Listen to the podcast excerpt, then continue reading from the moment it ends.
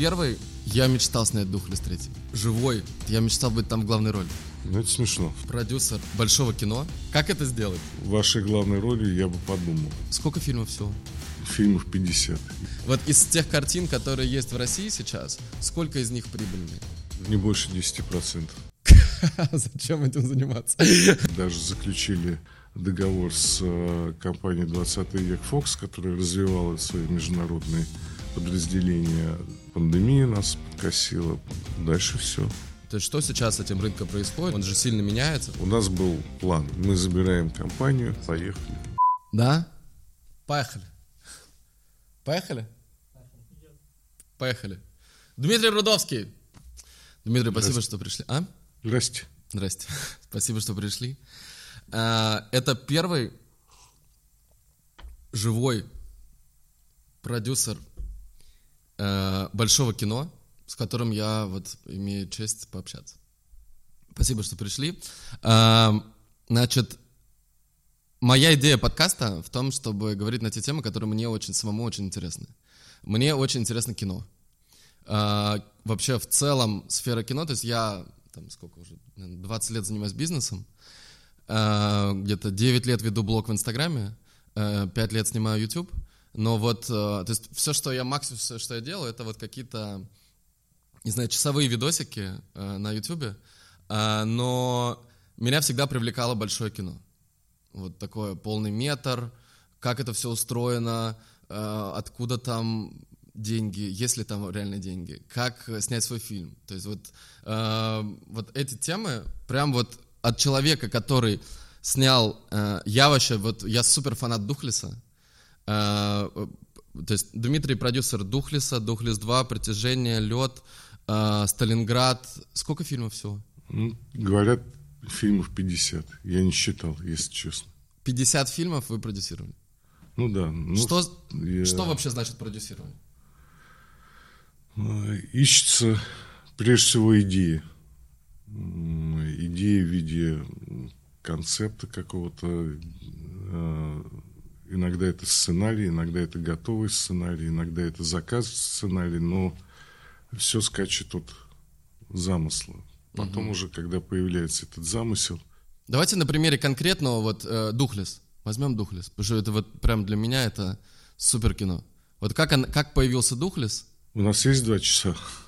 У нас есть сколько угодно времени. Я вообще свободен. У вас сколько есть, столько, столько и поговорим. Ну, Духлес начинался довольно странно для нас, для нашей компании Art Picture Studio э, на тот момент. Э, Мы э, с Федором горели идеей экранизации Евгения Онегина. Федор Бондарчук. Да, Федором Бондарчуком. Э, Евгений Онегин, но в современной интерпретации. Э, Такая адаптация под наше время, потому что э, история имеет цикличность определенную, и мы периодически Духлес это возвращаемся. Евгений Онегин. Э, Да, это условно Евгений Онегин. Мы даже заключили договор с э, компанией 20 век Fox, которая развивала свои международные подразделения для производства фильмов на, на других территориях, не на территории США. И начали писать сценарий. Писали мы его долго, мучительно. У нас ничего не выходило. э, Мы поменяли несколько авторов, но проводили пробы в это время. У нас на пробах были э, Дани Козловский и э, Петя Федоров. Они на пробах Федоров исполнял роль, соответственно, Онегина, а Козловский роль бунтаря, соответственно, его оппонента. И когда Ленского, когда мы э, посмотрели это, я говорю, слушай, а давай поменяем их ролями. Вот если Дани будет таким отстраненным, немного циничным э, э, человеком, он больше похож на Онегина. Ну, нам показалась эта идея интересной. Э, Онегин буксовал, и в это время э, Роман Прыгунов, режиссер Духлиса, присылает 40, по-моему, минут э, такого собранного чернее материала. Они начали с Петром Мануровым, э, тоже нашим товарищем, съемки экранизации великого произведения Сергея Минаева «Духлес». Угу. Вот. Но на тот момент, к сожалению, у них, к сожалению, закончились деньги, которые они получили в виде поддержки от Министерства культуры. Э, они обошли всех э, продюсеров по кругу, которые могли каким-то образом поучаствовать в этих съемках, э, везде получили отказ, и это, собственно говоря, была такая, ну, даже неожиданно, дружеский подгон, не хотите ли зайти, потому что все уже другие отказали. Не, не понимаю, почему к нам последним, но вот так получилось. Угу мы посмотрели материал, увидели своего Онегина, э, живого уже кем-то снятого в хорошем. У вас на тот момент не было сценария особо, да? То есть вы какие-то наброски делали, но... Несколько вариантов сценария Евгения Онегин было, они все не устраивали, потому что люди просто переписывали э, стихи в прозу, добавляли какие-то словечки модные, но все это выглядело довольно скучно и неинтересно, поэтому мы Э, не педалировали эту историю, искали авторов. Ну и здесь мы поняли, что зачем э, ломиться в открытую дверь. Вот есть та наша идея экранизации истории о герое нашего времени, э, таком Онегине в роли в виде Макса Андреева Минаева. Мы э, несколько переписали Э, сценарий, что-то досняли. Э, ну, мы досняли половину картины уже вместе, да, с ребятами. И... То есть у них уже был Козловский в главной Козловский роли? был в главной роли. Ага. То есть основной кастинг был проведен, там больших проблем с этим не было. Пересняли пару сцен, усилили Love Story, переписали конец, сделали его жизнеутверждающим, потому что фильм по сценарий ребят заканчивался вот, человеком, выброшенным в, на помойку, да, и такой больше был артхаусный конец, он на блокбастер не тянул, угу. потому что а что делать? Кто виноват, понятно, а что делать в сценарии не было. Ну вот и совместными усилиями мы этот э, проект дотолкали до вполне удачного релиза. Он выпускался небольшим количеством копий, но при этом э, резонанс был огромный, аншлаги, э, давно такого не было, наверное, со времен э, девятой роты, чтобы битком были залы. И вот в таком формате не самого широкого проката мы сделали успешный проект, который, собственно говоря, и предположил, что так как наш герой оказался жив, здоров mm-hmm. и полон энергии, то есть желание жить дальше. Что с ним было дальше? ЧБД, как сейчас говорят. Mm-hmm. Сняли второй духлес потом? Сняли потом, да, второй духлес. А третий духлес не хотели снять? Хотели. И чего? Но была просьба повременить с этим, потому что были какие-то времена нестабильные, неспокойные, и э, эта история легла на полку, но какое-то шевеление есть там э, со стороны Минаева, со стороны ребят, но пока, пока нет. Я мечтал снять Духлес третий. Точнее, нет, я мечтал быть там в главной роли. А, ну, прекрасно. Как это сделать? Выкупить франшизу и найти деньги и сняться в главной роли. Отлично. Как э, прям конкретно? Э, значит, выкупить франшизу. У кого покупать? Как это работает? ну, так как э, права на экранизацию первого фильма были у Петра, права на вторую экранизацию были э, совместные у Art Pictures и э, студии Кинослова Петра Нурова.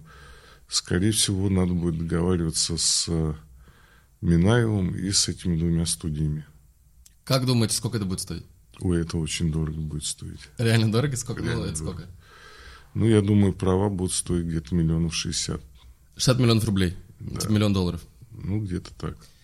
А, права, то есть просто сам факт того, что можно снять третий Духлес. Да. Дальше. Вот, допустим, окей, мы договорились, купили права. Что дальше?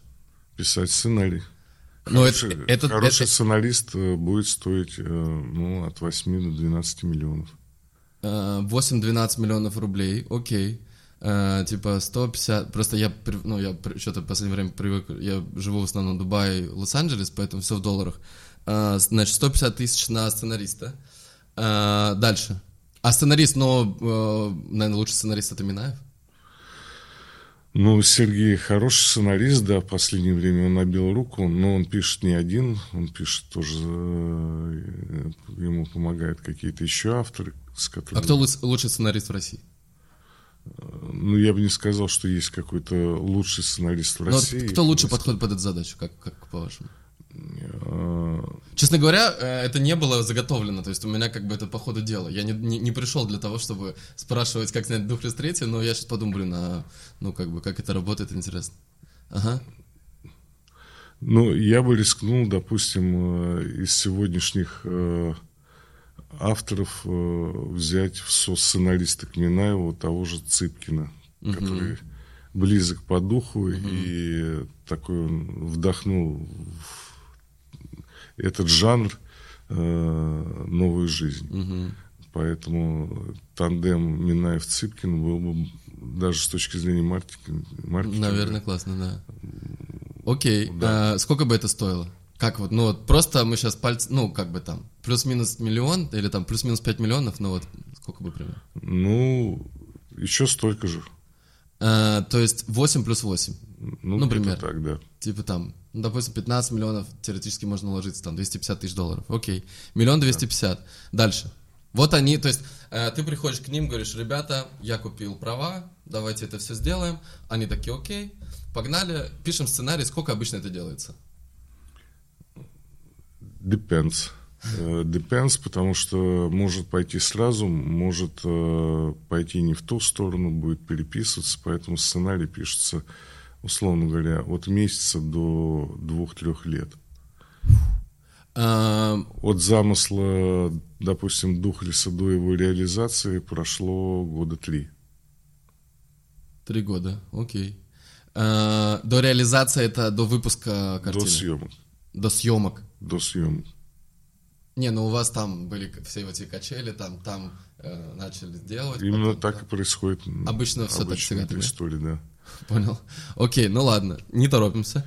А, значит, а, пишет сценарий, то есть здесь есть уже там в, во всей команде, получается, есть один человек, кто выкупил, допустим, это я. А, нужен а, продюсер, получается? Да. Это ну, вот, тот, вот, вот вы продюсер? Ну, тот, кто выкупил, он уже... Он и является, по сути, продюсером. Он, по сути, является продюсером, но он может привлекать еще да. партнеров. Которые... А вот вы бы хотели в этом поучаствовать? Ну, честно, с э, вашей главной ролью я бы подумал. Да? Да. Но я понимаю, что это, конечно, человек без опыта, все такое, но... Да, именно это имеет значение. Вот мне интересно, да, как, как мыслит человек, который уже снял 50 фильмов, и многие из которых успешные, большинство, поэтому, то есть как бы вы вот... Э, По моему опыту, э, дебютант — это большой риск, гигантский риск. Да. Во-первых, это франшизы и есть какие-то ожидания, что они увидят э, Козловского. Козловского. Да. Поэтому, э, условно говоря, будем называть так, что Козловский органически стал частью этой франшизы. Да. Поменять его, это как поменять э, Борна э, с одного на другого. Ну или как Джеймса Бонда, но хотя его меняли. Ну, Бондиана, да, больше привязана к такой сериальной основе, да, там mm-hmm. есть серия книг, и понятно, что для каждого поколения появляется свой Борн. Mm-hmm. Не Борн, а Бонд. Вот. Но, допустим, Мэтт Деймон родился Борном, и без него вот э, франшиза не полетела, да. Mm-hmm. Слишком тесно это связано именно с э, персонажем. Духлес, вы считаете, сильно связан, сказал? Ну, понятно, что связан. Сильно конечно. связан, да. конечно. Так, но, допустим, как мне вас убедить в том, что это будет хорошая история? Насколько это реально? Сначала снять э, тестовый фильм. Трейлер. Ну, ну какой-то. Да. Давайте я вам покажу. Минут на 10-15. Да. Это, это все не запланировано, честно. Э, мы сейчас переснимаем с Ваней как раз. В LA мы, вы не видели ничего? Я еще покажу. Ну, мне прислали какие-то. Присылал? And now I have to pay more than one million dollar taxes per year? Chad, I wish I could avoid these payments. Jay, can't repeat the past. Can repeat the past? No. Well, but at least I can buy a house in Dubai. Ну, это смешно. Это смешно. Не, я надеюсь, в хорошем смысле. Хороший. Да, ну отлично. Ну вот, э, таких мы сняли очень много. Я там и крестный отец, и Ди Каприо, и разные роли, Джейсон Стэтхэм и так далее. Вот. э, ну мне как бы, мне кажется, что я рожден для этого в целом, глобально. Я, ну, и по астрологии, мне мой астролог говорил всегда, что э, две главные вещи, которые мне было классно заниматься, это быть чиновником, либо актером. Ну, верить в себя всегда нужно. Я Без согласен. этого не да. получится ничего. Да, поэтому я, я, я в себя сто процентов верю, но эм, так вот сейчас я уже стал ближе к э, успешному духлестру или нет? Или наоборот от- отдалился? Характер этого героя и характер героя Духлиса Понятно, что другой, конечно. да, Я понимаю. Поэтому нужны более близкие рифы. Хорошо, то есть, короче, мне нужно снять э, какое-то ви- видео, ну, допустим, мы снимем там минутное видео или там на три минуты, да, где будет э, характер э, главного героя, вот Макса, да, из Духлиса. Э, я с этим прихожу э, к вам, вы говорите, ну, в целом, может и получится. Но это надо тогда убирать полностью Макса Андреева, в принципе, как персонаж, и это как Переписывать франшиза, переписывать сценарий под какого-то нового героя нашего А есть ли вообще времени. смысл тогда Духлес 3 это называть? Или это просто есть смысл вообще? Это маркетинговый ход, который может э, добавить хайпа, Да. что вы купили права, что это легитимная история, что это Да. э, некое продолжение, но будет э, новый герой. Сейчас, в принципе, тем же самым занимается э, э, студия Yellow Black and White. Они пере- перевыпускают франшизу «Последний богатырь». Назвали «Первый богатырь», теперь у них э, другой главный герой. Ну и мы посмотрим, как это будет работать. Но, в принципе, это заложено в названии слова «богатырь». Они теперь играют со словами «первый», «последний». Ага. Вот. Но в главной роли там будет теперь не Хореняк, а другой актер Да. Зайцев. А, а есть э, примеры, когда вот такие привязанные, ну кроме Бонда, что вот пришло мне в голову, есть примеры, где это успешно и где даже более успешно. Вот так у вас на память. Нет. Только Бонд получается. Ну и Но у каждого поколения, да, реально свой Бонд. Вот Крейг. Кому-то нравится, моему отцу нравится Пирс просто. Мне там нравится Крейг, например. ну и Шон Коннери был И прекрасен. Шон Коннери, да. Пирс Броснан прекрасный. Да. Ну, то есть каждого, и по сути они там. Ну, понятно, что первый, первый фильм, наверное, сразу после ожидания, ну, после предыдущего там как-то к этому относятся, может быть, не очень, но потом как бы втягиваются, и все нормально. Да, дело привычки. Да. Окей. Так, значит, э, На доп- Духлисе 5 у вас будет колоссальный успех. будет все хорошо, да? Ну, понял. Окей. Ну, а, кстати, а, а если запускать Духлес 3 на мир? Ну, то есть не на Россию, а сделать с аудиторией, потому что там же, ну, как бы, там не видели Козловского. Расскажу маленькую тайну. Ну, Козловского там уже видели. Параллельно с этим Козловский пробовался в зарубежных э, историях. Э, но даже это не, пом- не помогло нам продавать Духлес. Э, как ни странно, если какие-то военные истории, э, спортивные, хорроры, даже комедии заходили, то социальная драма на базе э, российских реалий, ну, совсем никак никому не была интересна, даже при наличии Дании. И мы пытались и через фестивали толкать эту историю, и продавать нашим э, партнерам, дистрибуторам за рубежом, но отклика не было. То есть То одна- не выходил на зарубежные рынки. Э, Ну, в минимальном количестве. То есть даже нет смысла обсуждать какую-то коммерческую составляющую в общих продажах. Он такой внутренний сильный продукт.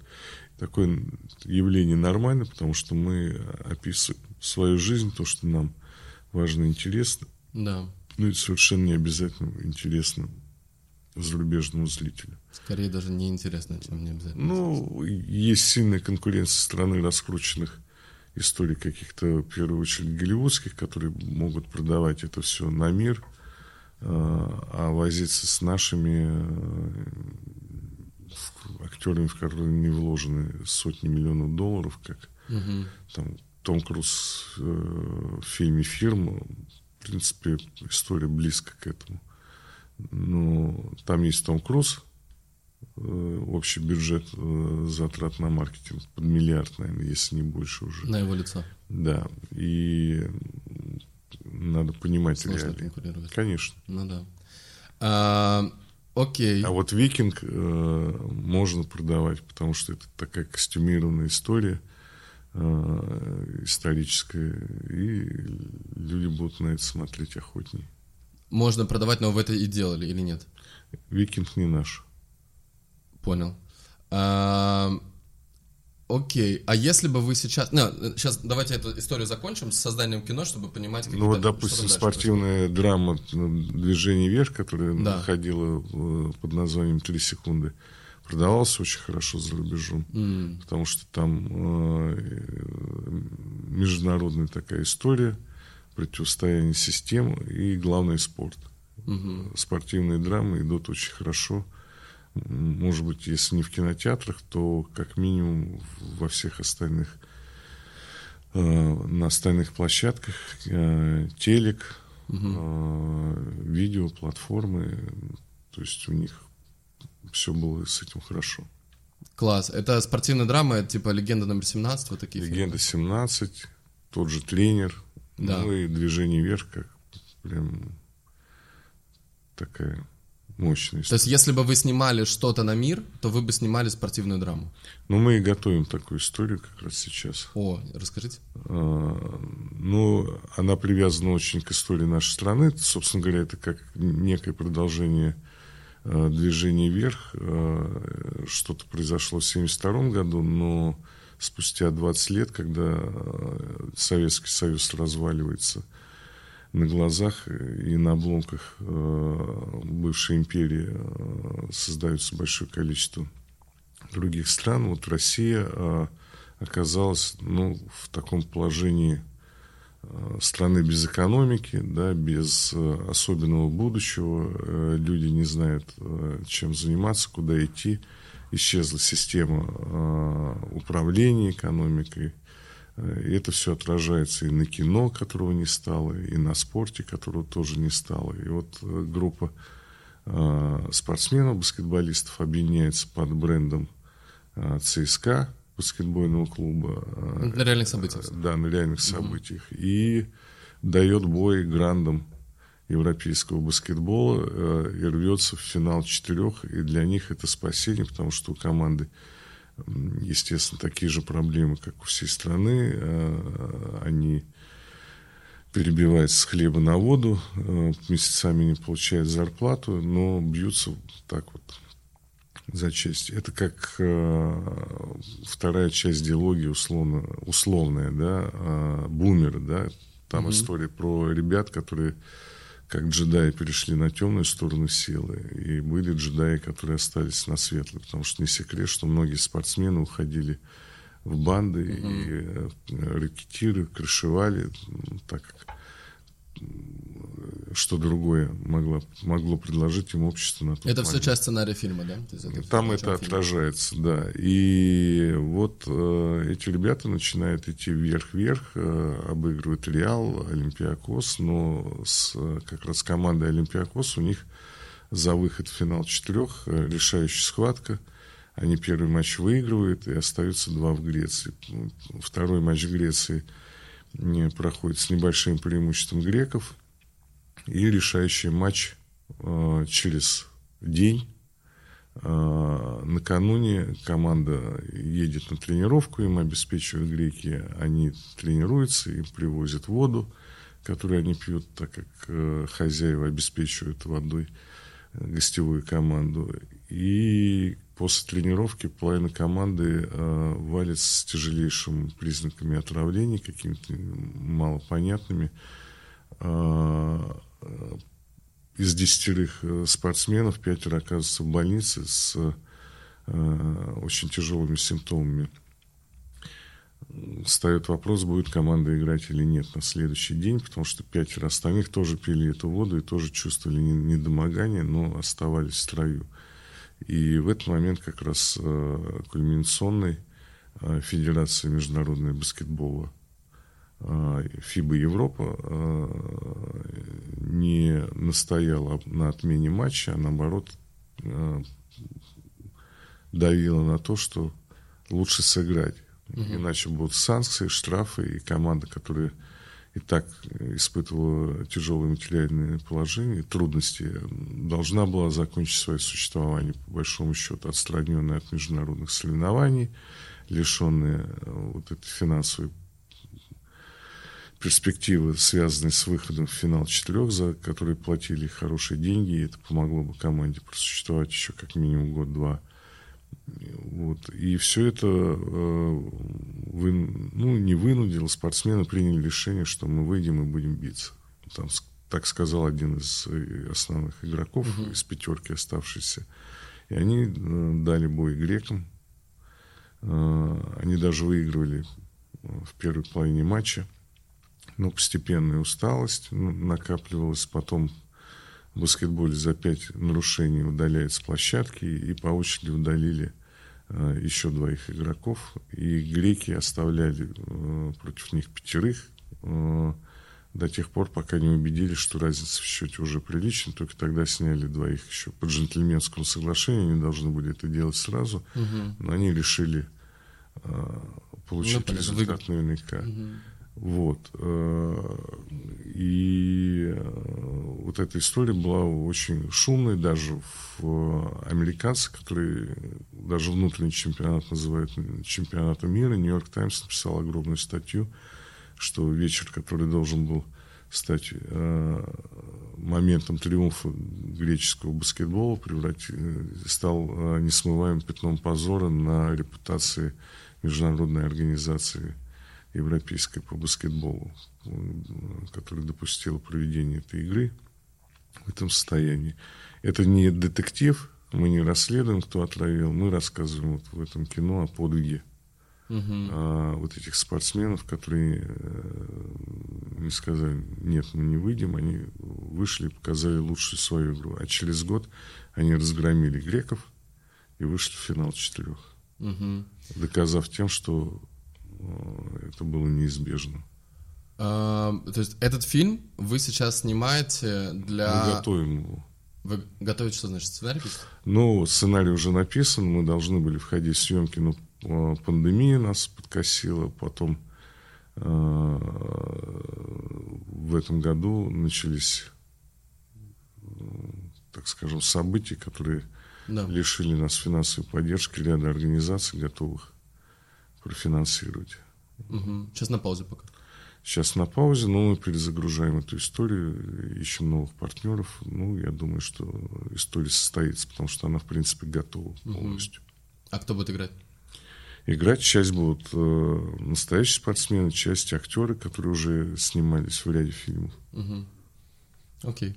А, Значит, сейчас э, вернемся. Хочу вот эту всю экономику, весь, весь путь э, его это просчитать и, да. и показать.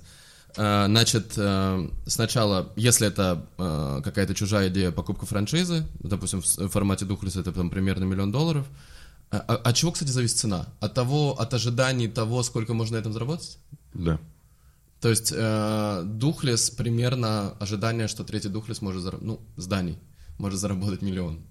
Или может заработать сильно больше? Ну, миллион – это часть затрат, поэтому это то, что с точки зрения маркетинга уже отработано, да. и то, что добавляет value самому, э, стоимость самому продукту. А сколько примерно Если мы начинаем рекламировать неизвестный фильм, э, нам нужно потратить ну, в районе 100 миллионов, угу. чтобы иметь такой же резонанс, как, как Духлес. Да. Ну, да. В данном случае мы, покупая франшизу, покупаем затраты на маркетинг на предыдущие э, два фильма, добавляем уже не 100 миллионов, а 40, 50 угу. и катимся как серферы на волне успеха предыдущих фильмов. Да. В этом весь Непонятно, смысл. вверх или вниз. А, а дальше уже от мастерства серфера зависит. Ну да, согласен. Вы серфите?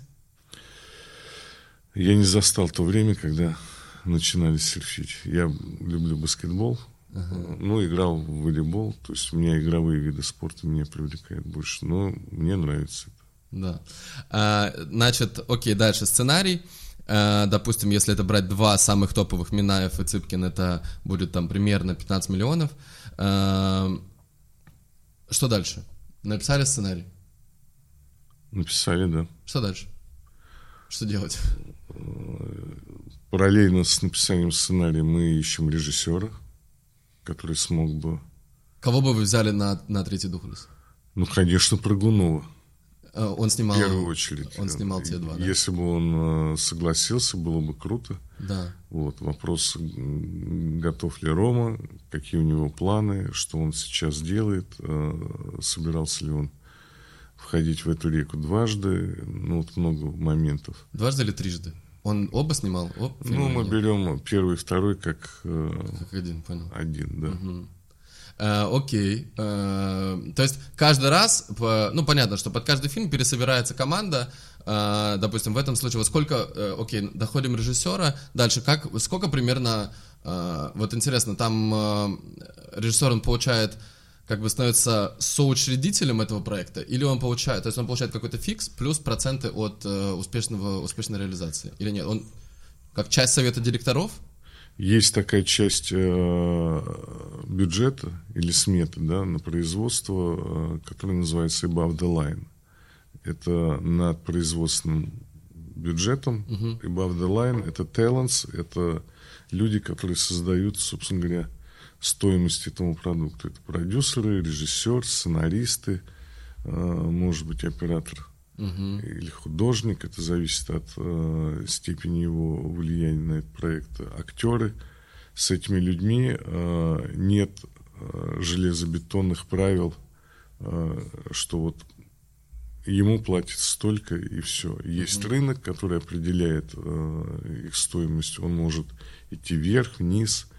Это зависит от успешности предыдущих проектов, потому что может быть актер, который э, вроде топ, но последние фильмы с ним провалились, допустим, и он вылетает.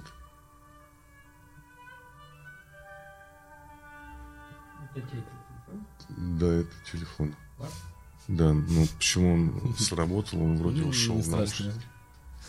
Не надо на меня так смотреть. Переснимем. Давайте сначала. Не, Вот, эти люди определяются э, сегодняшним днем, да, то есть их э, стоимость, ценность, это зависит от конъюнктуры.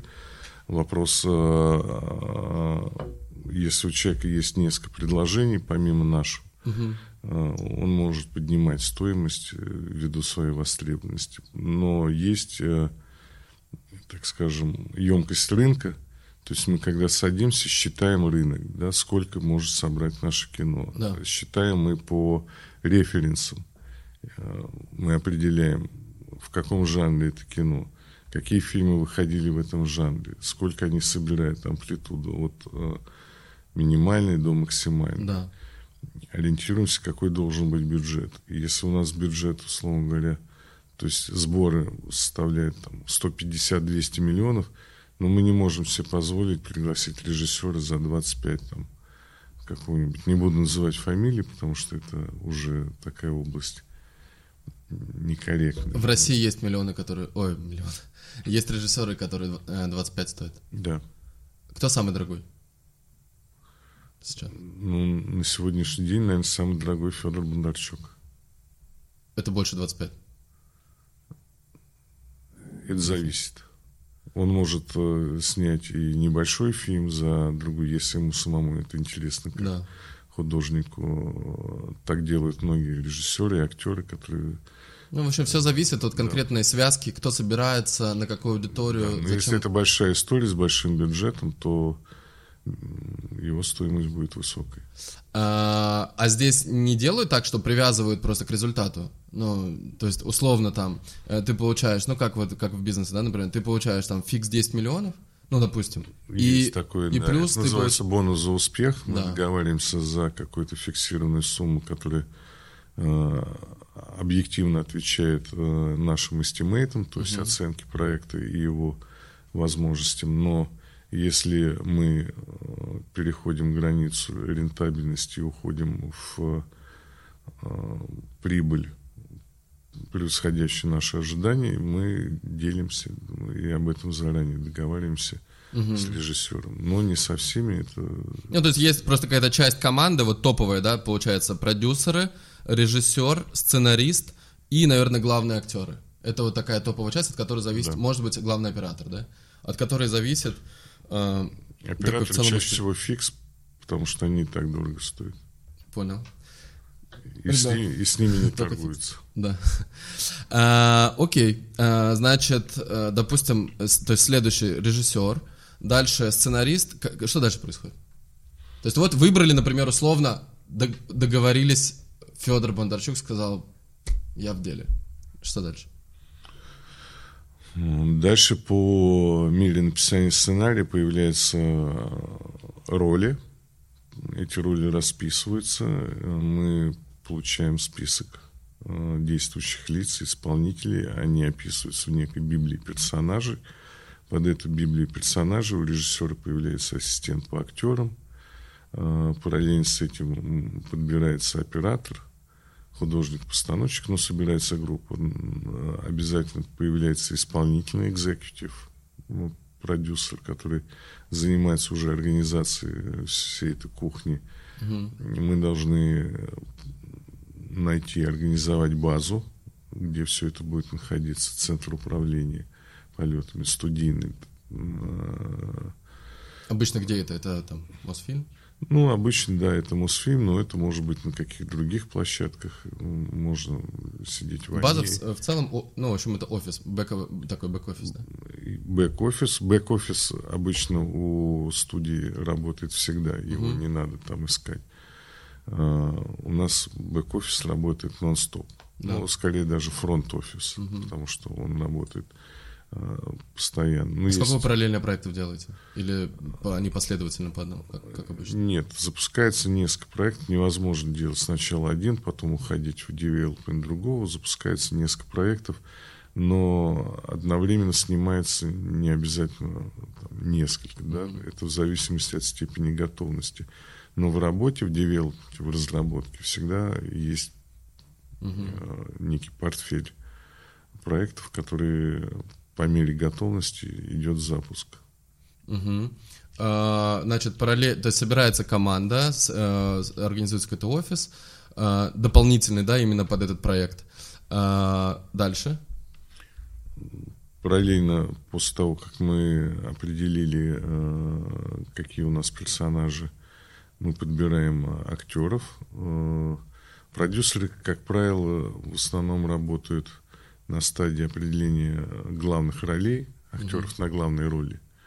Э, Это важный момент, потому что там есть составляющая маркетинговая, и э, в зависимости от того, какой актер идет на эту роль, э, очень сильно может поменяться и жанр, и вокруг него дол- должно быть построено пространство и подобраны актеры второго плана, чтобы это был ансамбль. Поэтому есть пробы сначала индивидуальные, потом групповые, ансамблевые пробы, как это все работает в сочетании. Дальше идет утверждение этого каста на эпизоды, на группу, групповки. Это уже чаще э, задача режиссера, он этим занимается самостоятельно.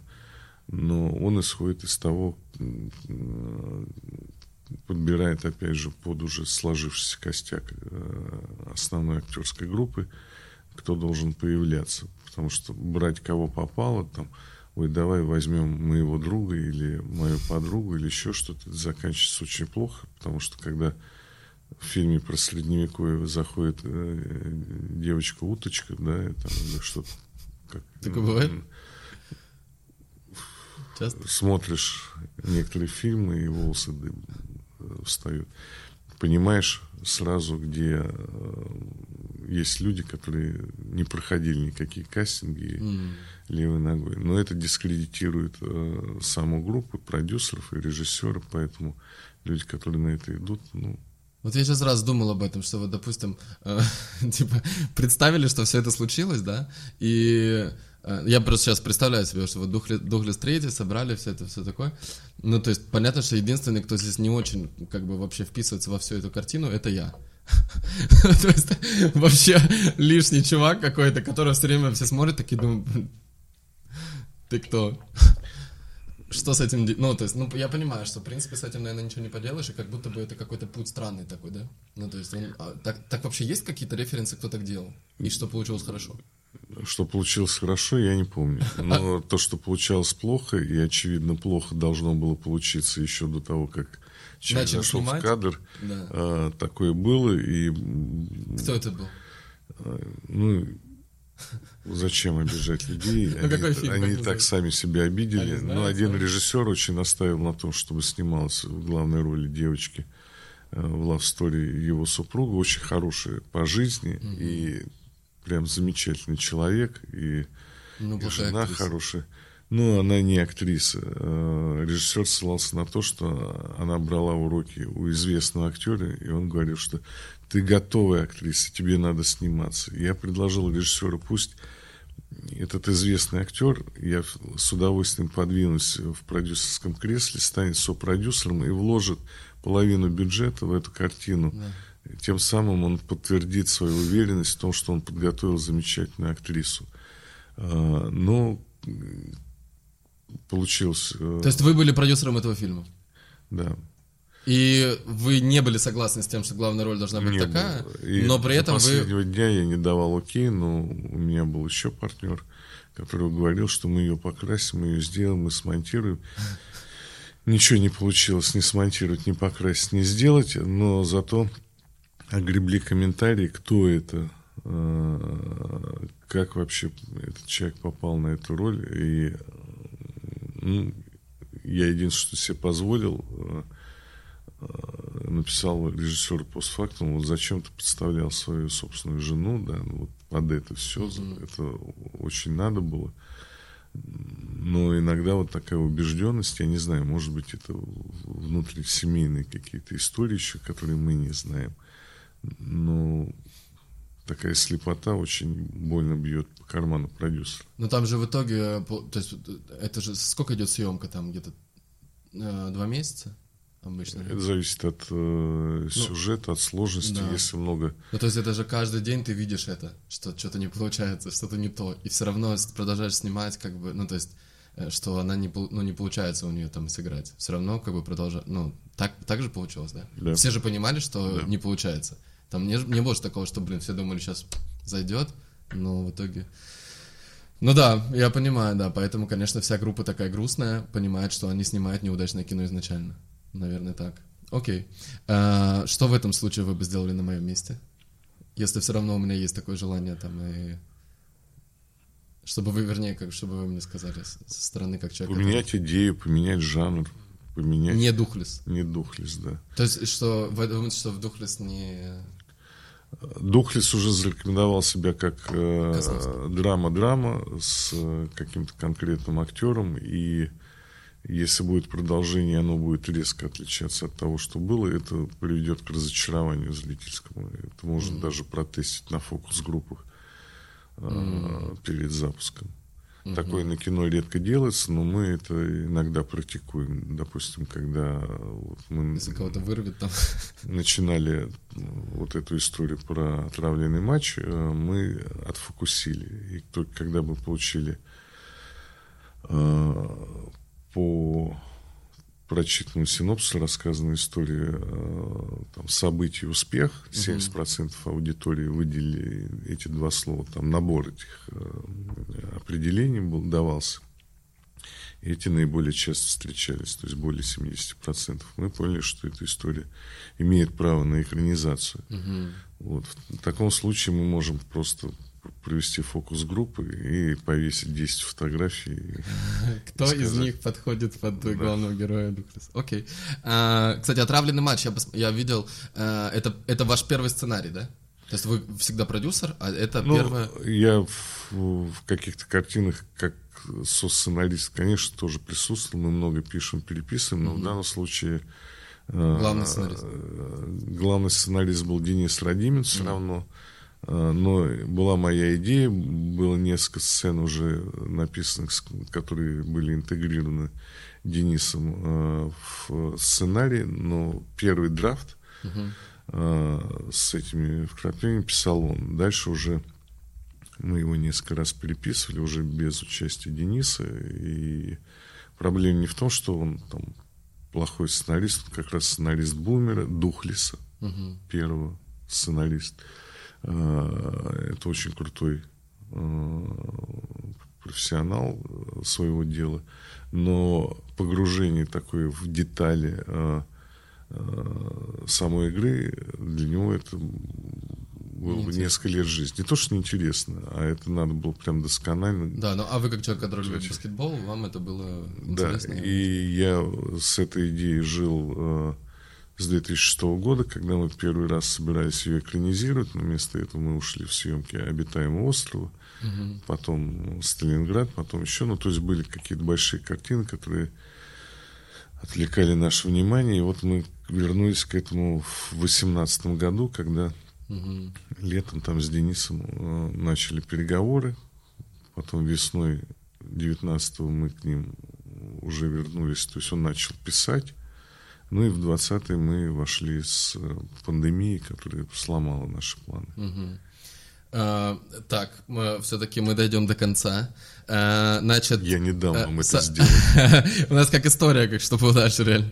А, Значит, э, мы дошли до создания группы, которая работает параллельно с написанием сценария. По сценарию там у каждого, ну то есть какие-то обозначаются роли, у каждого персонажа есть какая-то своя, как это книга персонажа? Библия. Библия, да. Библия персонажа. Под эти Библии собираются актерская группа.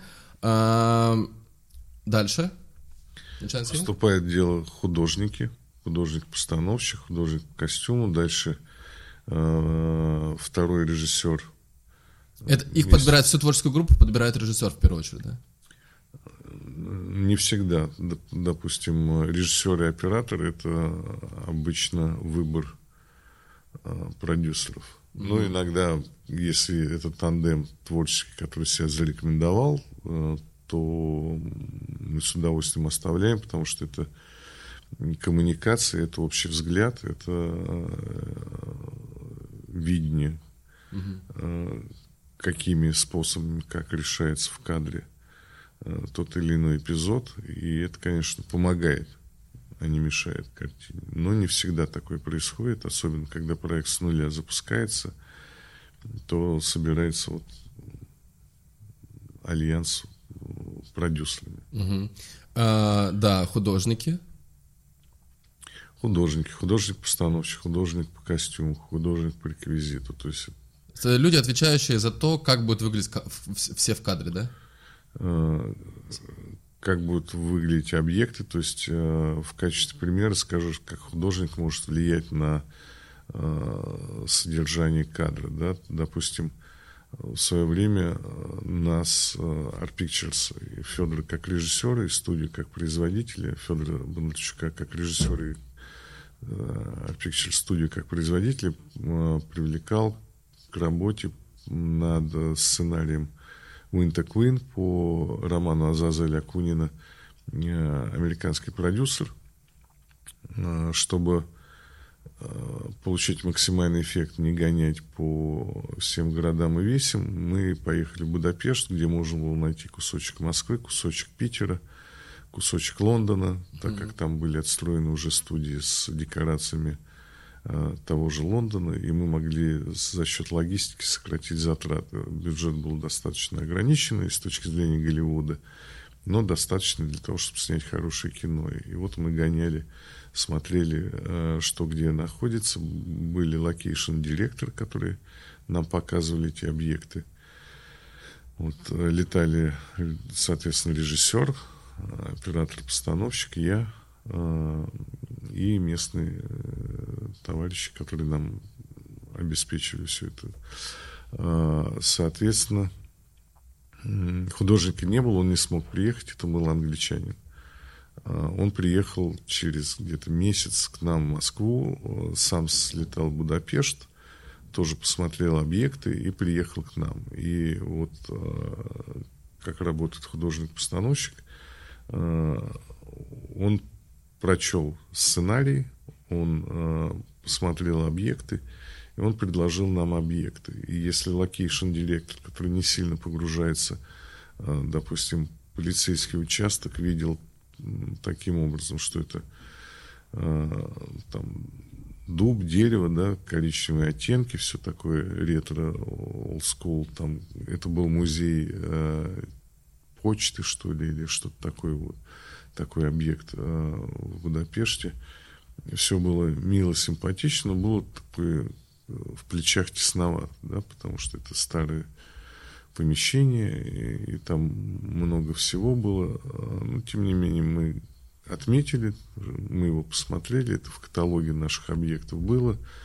Ну, решение принимали, вот, но приезжает а, художник и говорит, вот а, я предлагаю полицейский участок в здании главпочтамта. А это огромное здание, как вот у нас почтамт, заходишь, там такие угу. своды, а, витражи, еще что-то. А, и объясняет свое решение, что в моем понимании, когда Фандорин заходит э, в полицейский участок первый раз, у него огромные ожидания. Для него это начало новой жизни. Э, он идеализирует этот мир, он в него входит, и для него все кажется большим, как маленькому человеку, который вот э, его только постигает. И вот передать внутреннее состояние – героя можно через масштабирование, через объекты, да, то есть маленькое помещение вдруг угу. оказывается гигантским. И он, э, маленькая фигурка, показывает э, вот этот вот восторг внутренний человека перед своим будущим. Вот это вот качество художника, которое надо очень ценить, который угу. не подбирает по цвету обоев, объекта, который видит в нем э, действующее лицо. Да, понятно. Который может добавить э, содержание кадра, а может его убить. Угу. Окей. Это очень важная профессия. А, собрали художников. Да. Дальше. Художники э, начинают... Выбирают локации. Под, ну, этим занимается location-директор, ага. но по видению, соответственно, уже группы Э, режиссера, оператора-постановщика, художника-постановщика, location-директор по э, их заданию ищет объекты, которые подходят. Если их нет, мы строим декорацию. Угу. Декорация имеет преимущество, что не надо мотаться по городу, искать какие-то объекты, можешь создать любой объект по своему желанию. Угу. Это какие-то типа павильоны Мосфильма, да? Это э, павильонов достаточно много, в том числе и Мосфильм. Угу. Есть главкино, угу. есть э, Амидия, есть э, Просто это единственное место, где я был, поэтому я все время говорю. Есть Горького. Ну, ага. на Мосфильме много снимается, да. да. Вот Павильон это просто бокс, условно белый, да, который можно застроить как угодно. Ну, он не белый, ну. это, да, огромное пространство, угу. которое можно форматировать по своему желанию. Можно построить целую квартиру, бункер можно угу. построить можно построить все, что угодно. Окей, понятно. Все, все нашли. Дальше? Дальше все. Начинается... Поехали. Заказываем технику параллельно. Ага. А, сколько обычно уходит времени? Вот, допустим, если бы это был Духлес третий, потому что вы сказали, что там какая-то работа, что-то там идет, ну, то есть примерно вы об этом, наверное, думали уже. Вот если бы это был Духлес третий, сколько бы это все заняло времени? Ну, подготовительный период занял бы два с половиной-три месяца угу, при готовом сценарии да. и готовом касте. Да. Потому что даже на актера надо э, шить костюм. Пока нет э, выбранного актера, э, ну, он или подбирается, или шьется. Есть что-то в загашниках э, студийных, э, а что-то приходится с нуля создавать. Если это какая-то история фантастическая, то шить надо практически все, да. Угу. Или историческая. Ну, там есть, можно что-то найти в запасниках, но в основном это тоже воссоздается заново. Окей. А, все, начинают съемки, дальше съемки идут, ну вот, допустим, Духлес третий, сколько бы снимался? Ну, зависит от... Ну, понятно, зависит от, от там каких-то деталей. Ну, там 2-3 месяца, наверное, да? Ну, обычно. Обычно, да, около двух месяцев. Окей, два месяца. Дальше э, продакшн. Постпродакшн, точнее. В смысле, Потом постпродакшн, да. Постпродакшн это монтажера большая... Монтажно-тренировочный период. Угу. Если там есть спецэффекты и компьютерная графика, иногда это уходит даже период препродакшена подготовительного. Что-то уже может рисоваться заранее. Угу. все, что прописано в сюжете, то, что определено, что это идет под графику, может начинаться и в, на, студии, на стадии подготовительного. А сегодня в условиях того, что новые технологии заходят, и вот мы планируем сериал «Аляска», допустим. На Аляску мы не поедем. Угу. В свете сегодняшнего дня а, на Камчатку ехать тоже дорого. Мы не можем вывести всю группу и снимать там а, Аляску, потому что нет никаких условий. Ну и на Аляске тоже их не так много. Вот. А, поэтому нужно как-то решать эту проблему. То есть часть натуры, конечно, останется. Будут какие-то общие планы, пролеты, э, каких-то там главных героев мы вывезем, чтобы какие-то снять кадры. Но процентов 70 уйдет в павильоны, и в павильоне мы не сможем построить Аляску. Но технология Unreal Engine э, дает возможность воссоздавать. Э, Снимается на зеленке все? Это не зеленка, как это уже э, светодиодные экраны, которые э, в режиме реального времени синхронизированы с движением камеры, меняется фон. Этот фон можно менять в ходе съемки моментально. То есть мы сейчас сидим в светлой комнате. Э, Нажимаем на кнопку? Нажимается кнопка, и мы сидим уже в звездолете. Нажимаем кнопку ага. в средневековом замке. Прикольно. И при этом, э, если камера начинает двигаться, фон двигается вместе с нами. Вот есть стол, какие-то элементы декорации, к которым мы привязаны, все остальное, все пространство нарисовано. Сейчас уже и у нас снимаются фильмы по этой технологии. Герман младший уже снял э, свой фильм, который на монтажном столе лежит. И мы вот с этой же командой готовим угу. наш сериал. Прикольно. Это, а вот, например, Игра престолов там или House of Dragon, они снимали так же? Ну, тогда эта технология не так была распространена, но угу. я думаю, что если... Вот House of Dragon, это же недавно он вышел, или он, ну, вроде... Ну, это вопрос, вопрос, когда снималось, да. Угу. То есть эта технология, ей там буквально... Э... Ну, последние 3-4 года она начинает активно развиваться. Угу. И... Вот «Мандалорец» сериал, допустим, э, снят по этой технологии. Угу. Uh, окей, значит, постпродакшн, uh, если там с графикой, графика может чуть заранее, заранее рисоваться, или она рисуется, ну, то есть вот э, внутри уже, когда, когда, когда собран, ну, когда собирается фильм. Это, на это уходит примерно там, ну, тоже еще несколько месяцев, да? Mm. На монтаж. 3-4 месяца. Монтаж, э, озвучка, покраска. Да. Окей, вот все, фильм готов. Что дальше? Не что дальше, а параллельно с этим мы начинаем э, раскручивать картину маркетингом. То есть мы даем информацию о запуске картины, даже о замысле, что вот э, появился продюсер, который приобрел права на угу. дух Листли. Так. И уже эта история имеет точку отсчета. Дальше информируется, что на проекте появляется режиссер. То есть группа, которая угу. занимается этим проектом, она начинает работать еще с момента замысла. Потому что основная, э, основной поток рекламы, да, уже промо, э, P&D, это промо адвертайзинг, он пойдет, конечно, за полтора-два месяца, то есть э, массированный удар. Угу. Но накапливание информации будет постепенным. Долгий и, запуск такой. И это связано с тем, что если мы возьмем человека как определенную емкость информационную, некий, не знаю, пауэрбанк, угу. он заряжается на 24 часа в сутки, да, то есть и эти 24 часа расходуются на сон, на работу, на еду, на э, санитарно-гигиенические действия, на общение с друзьями, с детьми, э, поход в магазин или в э, аптеку.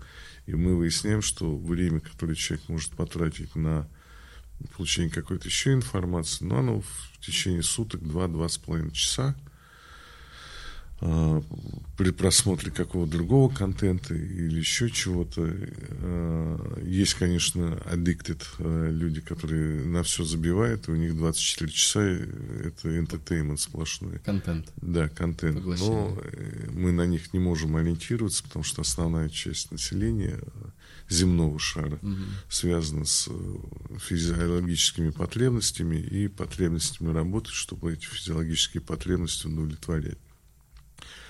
И если мы представляем себе, что да ладно, мы за месяц напихаем рекламы, и все придут. Так не работает, а, потому что мы спокойно не попадаем во временной слот, когда человек встречается с информацией. И если мы это делаем заранее, эта информация постепенно накапливается, она э, появляется у него в то или иное время, совершенно не обязательно за месяц до выхода, может быть, там, за год, за 6 месяцев, за 3 месяца. Но так или иначе он подготавливается. Когда вот появляется э, э, массированная информация, есть больше шансов, что мы его побудим по ходу, потому что мы создаем события. Успешными становятся сегодня фильмы события. Не все подряд, которые выходят, а вот какие-то отдельные. Есть исключения из правил всегда. Это и есть правило, да, что правил не бывает без исключений. Но ориентироваться, опять же, при своей модели э, работы продюсером мы не можем.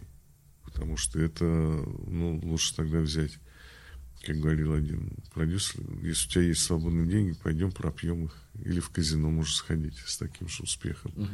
Поставить на зеро и смотреть, выиграю, не выиграю. Да. Э, так, значит, по параллельно с самого запуска, то, то есть вот когда уже принято решение, что да, будет картина, маркетинг, э, дальше он там активизируется за два месяца до выхода картины. Вот э, этот момент, э, дистрибуция, то есть что сейчас с этим рынком происходит, потому что э, ну, он же сильно меняется, да, то есть раньше были кинотеатры, сейчас, сейчас много онлайн-кинотеатры, вот зарубежный рынок, как вообще дистрибуция вся, вся устроена? Вот вы даже когда Так вы планируете... сейчас все рассказали. А? Не, я, я не знаю в пропорции, как это договаривается с ними, сколько они получают, там, какие, как шерится прибыль, или как, как это работает? Это сложный процесс, всегда по-разному. Это вот этим надо заниматься. Ну вот, э, допустим, если вот сейчас у вас какая-то, какая ближайшая картина будет выходить? Э, Я хочу, я буду. Вот, допустим, я хочу, я буду. Э, Где она в первую очередь выйдет? И какие у вас ожидания по тому, какой вы бюджет соберете с какого направления? Ну, я скажу э, следующим образом, что у нас был план определенный на производство, на выпуск картины. Э, В какой-то момент появились у нас партнеры. Э, Когда мы уже сняли картину, у нас планировалась она на выход на 8 марта этого года. Но партнеры у нас появились в ноябре, которые сказали, мы забираем компанию, то есть выкупаем все ваши затраты, мы в доле, и мы сами займемся выпуском картины. Именно этот фильм они выкупили? Они и сериальные наши проекты, и какие-то еще вещи. А, а зачем вам? Э, Ну, для того, чтобы иметь сильных партнеров, чтобы увеличить объем э, производства. То есть это не... для- Это какая-то смежная компания? Ну, это, Да, от- это от- компания, которая? Это компания, которая э, внутри бизнеса, и которая заинтересована в есть, развитии. с- Они, по сути, поглотили или как? Да. То есть вы созда- создали одну большую компанию? Да. Окей. Они пришли, выкупили, да, то есть по- появился больше бюджет, да? Ну да, под э, дополнительное инвестирование, под возможность запуска еще нескольких картин и так далее. Э, в процессе нашего общения выяснилось, что они будут заниматься только сериалами и кино вы сами. Поэтому история с 8 марта э, была на корню убита.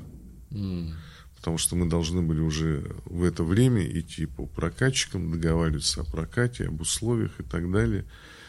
Когда... То то, что будет 8 марта, это сейчас на- надо готовить там за полгода, условно Да, начинать, да? как минимум. Э, Можно и раньше, но как минимум. Э, Потому что у прокатчика есть тоже план выпуска. И он не сидит, не ждет. О, мне принесли кино. Давайте я его сейчас поставлю через неделю. Такие вещи бывали, но очень редко. И обычно это неудачный опыт. чаще всего это э, такая хорошо запланированная, запрограммированная история. Вот.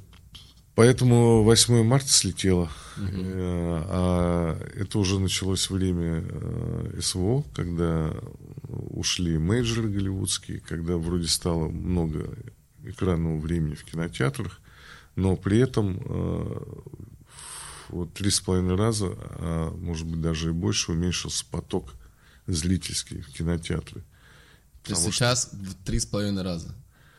Ну, сейчас, да, это цифры где-то вот так колеблется, где-то в 30-35% от того, э, Да, там кинотеатр, наверное, вообще не, не это. не- Ну, не- вот у меня есть кинотеатр, пятизальник, мини-плекс так называемый, и он э, дышит очень тяжело, так скажем. Во-первых, накопились долги за период пандемии, когда э, нас закрыли, но при этом нам считали аренду, с нас не сняли налоги, нам просто отложили их выплаты. Мы должны были минимально но оплачивать э, своих сотрудников, чтобы люди как-то выживали. И это дело не государство. Была какая-то компенсация, но гораздо меньшем размере, чем мы оплачивали. Там в размере минимальной оплаты труда. Ну, представьте, что кто получает минимальную оплату труда, да, то есть э, самые неквалифицированные сотрудники. У нас все-таки таких было мало. Вот, поэтому ситуация с кинотеатрами довольно тяжелая, и она пока не выправляется. Может быть, сейчас предновогодняя такая история раскачает опять хождение, э, появятся уже новые картины и крупнокалиберные, которые приводят зрителей в кино. Вот, например, сейчас «Сердце Пармы» собрало э, да, в долгую, да, тяжеловато, но тем не менее 900 миллионов, что уже плохой, неплохой результат для 900 сегодняшнего- миллионов они собрали по России. Да. И это говорит о том, что все равно потенциал какой-то еще есть кинотеатрального смотрения, но его нужно э, и за счет поддержки А кинотеатров. вот эти вот условно, э, из- извиняюсь, э, 900 миллионов, они как рас- э, распределяются? То есть что из этого ки- э, кинотеатра, а что онлайн кинотеатра? Или может быть еще какие-то есть? Там плавающая шкала, но э, усредненно половину забирают кинотеатры, половину забирает прокатная компания, которая берет свою комиссию, она тоже варьирует э, там, от 10 до 25 процентов, иногда 30. Это зависит от того, какой фильм, с кем ведутся переговоры и на каких условиях. И э, если прокатная компания брала на себя затраты на маркетинг, на выпуск э, То есть прокатная компания это другая какая-то компания. То есть вот вы когда, Да. то есть, э, допустим, допустим, мы сняли третий Духлес. все там купили франшизу, оплатили режиссера, вся команда, все оплачено, продакшн, все сделано. Сколько, кстати, будет примерный бюджет? Ну, вообще пальцем, ну, вот там плюс-минус 50%. Сколько на... на... плюс-минус 50 процентов. Ну, я имею в виду, что ну, не претендую на то, что мы попадем прям точно. Ну, вот такой фильм, вот примерно э, как, э, ну, вот третий Духлес, условно, если он будет похож на второй Духлес, да, и вот он будет в нынешних условиях сниматься, сколько это будет стоить? Ну, если он соберет столько же, сколько и второй, то это уже хорошо. Не, не соберет, а условиях. сколько затраты? Затраты, ну, в районе 170-200 миллионов. На то, чтобы полностью снять и сделать продакшн. Да. И маркетинг таком туда же же входит. качестве, да. Э, 170-200 миллионов, то есть это получается 3 миллиона долларов, плюс миллион долларов на франшизу, вот 4 миллиона долларов расходов на все. Дальше и какие планы? Как это отбивать? Отбивать ну, прокатом, прокат, понятно. И вот и сколько, допустим, происходит премьера, после премьеры уже расписаны все кинотеатры, да, и все начинается массово... Кинотеатр расписан до Ну, премьеры. до, я имею в виду, да, ну то есть начинается прокат. Вот э, сначала он идет в оффлайне, правильно? Или, или онлайн потом, или как, или это тоже зависит? э, Сначала идет прокат, Оффлайн э, в кинотеатре. оффлайн, да. Потом иногда сегодняшняя практика бывает такой, что кино- одновременно с оффлайном запускает прокат в онлайн кинотеатрах. Оффлайн кинотеатры этого очень не любят, поэтому эта практика пока Это, воюет. это с- только на каких-то топовых, наверное, э, фильмах, которые э, кинотеатры понимают, что их не показать будет глупо. Да.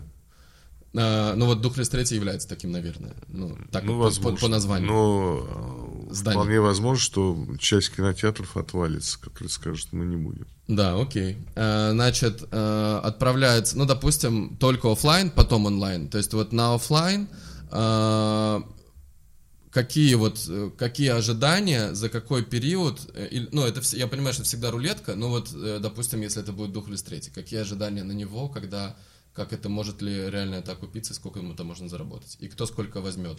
То есть дистрибуционная компания, еще раз, как я понял, это э, отдельная компания, которой ты платишь, они могут сделать тебе маркетинг, да, Э, и они как раз занимаются распределением этого контента между всеми оффлайн кинотеатрами и онлайн, да? Ну, это может быть и оффлайн, и онлайн, но если ты в этом разбираешься, то ты самостоятельно Сам торгуешь, сделаешь, да. Потому А, что я в этом случае плачу просто своим сотрудникам, договариваюсь сам. Это дешевле, чем отдать 15-20% за э, онлайн-права. Да. А с кинотеатрами можно тоже так напрямую, без дистрибут... Вот, без этих... Тяжелее, потому что если мы заключаем один договор с платформой, платформ 6-7 живущих, ну, живых и играющих в это, а кинотеатров тысяча. Мгм. Давайте представим, сколько мы будем времени, и надо отслеживать каждый договор, получать по нему деньги, иногда выбивать эти деньги, и э, кинотеатры не самые э, исправно платящие э, органы. Тем более сейчас. И если у дистрибуционной компании есть э, дубинка, они тебе отрубают просто контент. И не дают больше, пока не вернешь долг. Да, если у тебя один фильм, то они тебя, ну, что ты им Да. сделаешь, да? Да. Ну, понятно. А, окей, значит, через дис- дистрибуционную компанию они себе забирают от выручки, да, получается, от кассы, которая, вот, э, как бы, от цены, или как там ценообразование какое? То есть вот билет в кинотеатре стоит там, сколько в среднем в России? 300 рублей. 300 рублей. Э, Чтобы собрать, э, ну, допустим, собирается вот 900 миллионов, допустим, да. Э, 900 миллионов, это значит 3 миллиона человек э, пошло в кинотеатр. Это, это много, да, на сегодняшний день, я думаю, что это, Это прям... круто, Да, 3 миллиона человек посмотрело. Дальше, 900 миллионов из них, кто... э, то есть, э, кинотеатры забирают себе половину. Да. Половину всегда. Ну, они могут забирать чуть больше половины или чуть меньше. Это, Как договоришься? Но в основном зависит 50%. от э, того, как договариваются прокатные компании. Да, допустим, 450 осталось. А дальше дистри- дистрибуционная компания забирает еще до 15%. Ну, комиссию, да. От этого или от общей суммы 15%? М, От оставшейся суммы. От оставшейся. 450 минус 15% это минус там 60, э, где-то 60, 70, минус 70 миллионов, да? То есть получается 300, там 380 миллионов остается. 380 миллионов, э, с них налоги, соответственно, Нет, еще маркетинг. 300, да. Э, Получается, картина сама... Ну вот, 200 миллионов на Духлес, это уже с, э, с маркетингом или это без маркетинга еще? 300 Ну, ну, примерно, вот то, что мы насчитали, что примерно будет такое. Ну, это с частью маркетинга. Еще будет дополнительный маркетинг миллионов 20-25 от э, прокатной компании. ага, понял. Индор, так называемый, в кинотеатрах. М, Это... Постеры, трейлеры, какие-то Ну, понятно, да. фигурки вырезанные, как- какие-то флайеры, какие-то заказанные стаканчики для попкорна и так далее. Ну, всякая рекламная продукция, которая увеличивает количество контактов. Мгм. То есть получается, что примерно э, так 70% от выручки примерно уходит и остается примерно 30%. Остается в, у продюсера, ну, у, у картины. 30%, то есть чтобы окупить, допустим, 4 миллиона долларов, то нужно, э, это делим на 0,3, получаем э, сколько? 12 миллионов долларов. То есть нужно собрать как раз э, 900 миллионов, Да. чтобы окупить 250. Да. Неплохо. А, То есть, ну и насколько... А, И насколько, как бы, вообще потенциально это возможно? Ну, то есть, насколько, вот из тех картин, которые есть в России сейчас, сколько из них прибыльные? В, про- в процентах? Не больше 10%. Зачем этим заниматься? Не, ну я понимаю, зачем. Ну, то есть, э, э, а как это работает? Это работает точно так же, как и в музыкальном бизнесе, как э, в спорте и так далее. То есть успешных франшиз не так много. Да. Все остальное необходимо для того, чтобы были эти успешные франшизы. И М, То есть это такая- просто как венчурный бизнес, да? То есть ты Да. много-много делаешь, и что-то из этого выстреливает. Допустим, э, зарубежные фонды, которые работают по кино, они обычно не вкладываются в одну картину, они вкладываются в несколько картин. Определяется в зависимости от э, устава фонда от 30 до 50 процентов. Ну, не 100 процентов финансирования любой картины. Остальные 50 продюсер должен найти и прогарантировать фонду. И раскладывая в разные ящички, они э, увеличивают э, потенциал. Э, Да, но это получается доходы. классическое инвестирование. Да. Да, понятно. А, В кино есть нюанс, что ты не можешь, э, как в казино, прогореть на стоп, ну, если ты уже совсем вот прям... да.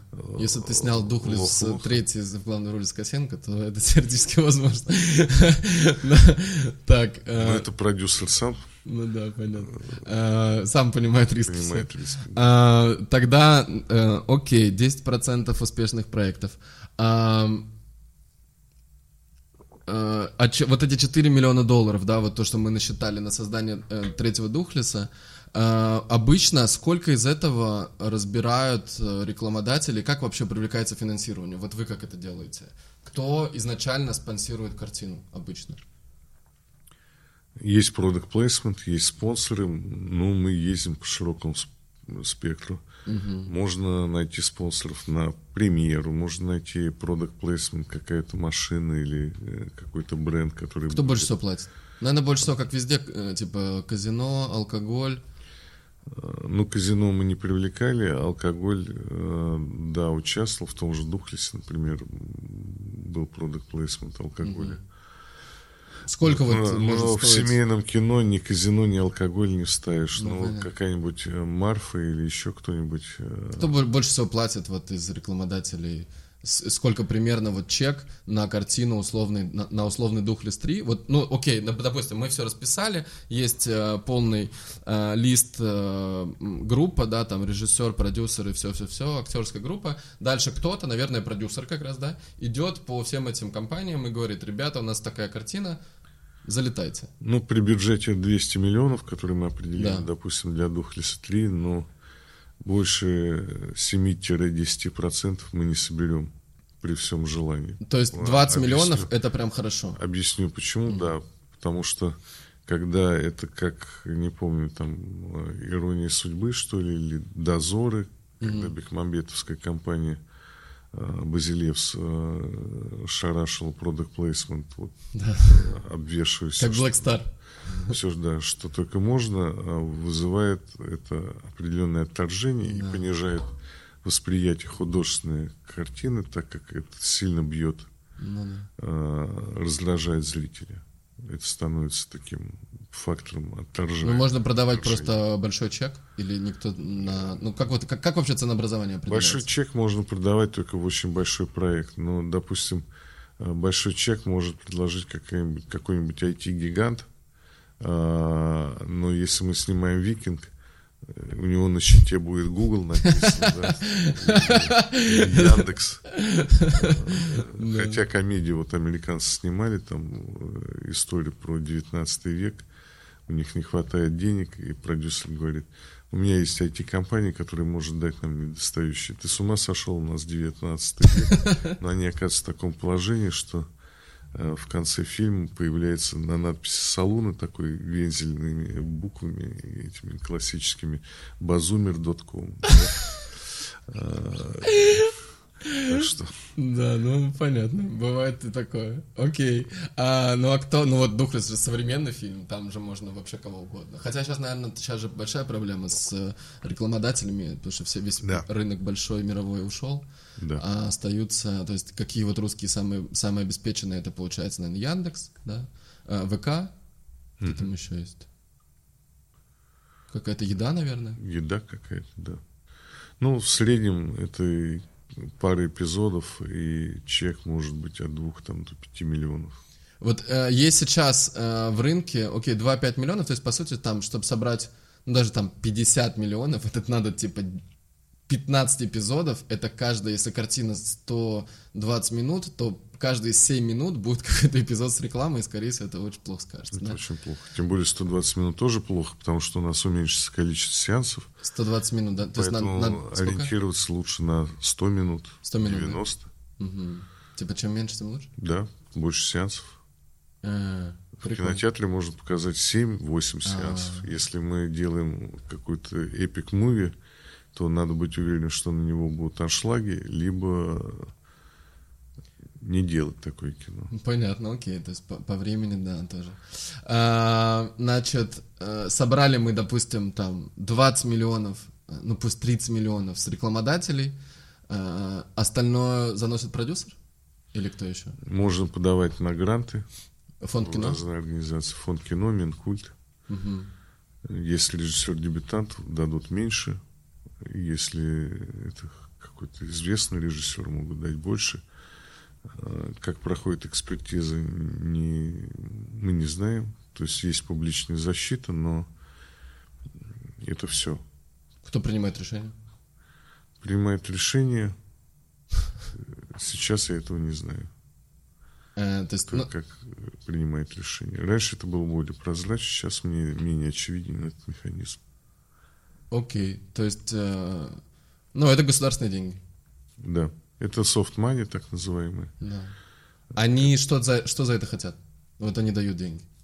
Они хотят, чтобы был исполнен продукт в том качестве, которое было заявлено, вышел в указанные сроки, если это поддерживается прокатное кино, а это обязательное условие, если мы подаем на прокатный фильм. Мгм.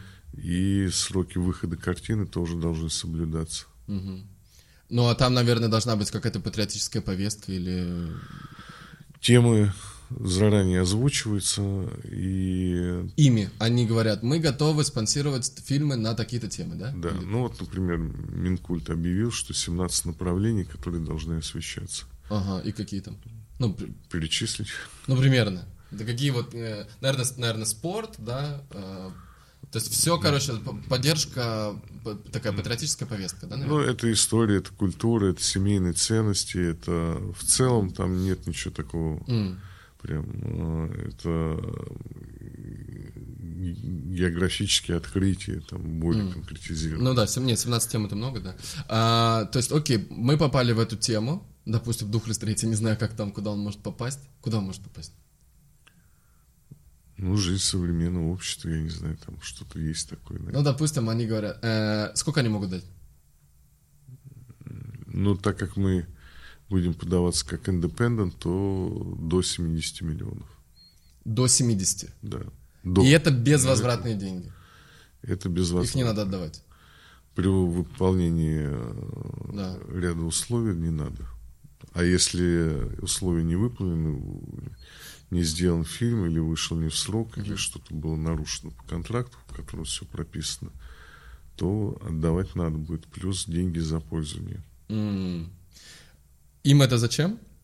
То есть они просто, по сути, поддерж... ну, типа, поддерживают кино, да, поддерживают развитие общества. Поддерживает развитие кинематографа, который влияет на Ну, понятно, на мышление Да, граждан идеологию, внутри да. государства. Да, окей. Мы самоопределяемся, наше самосознание определяется тем, что мы потребляем. Мы в 90-е годы активно потребляли голливудский контент, и выросло поколение э, людей, которые говорили «наша Рашка, Рашка говняшка». Очень э, Ну да.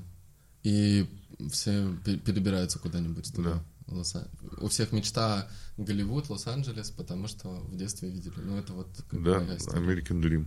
Да. Э, Значит, э, дали они 70 миллионов. А, а максимум, на ко- э, 70 это максимум вообще? Или бывает картина, на которую дают больше?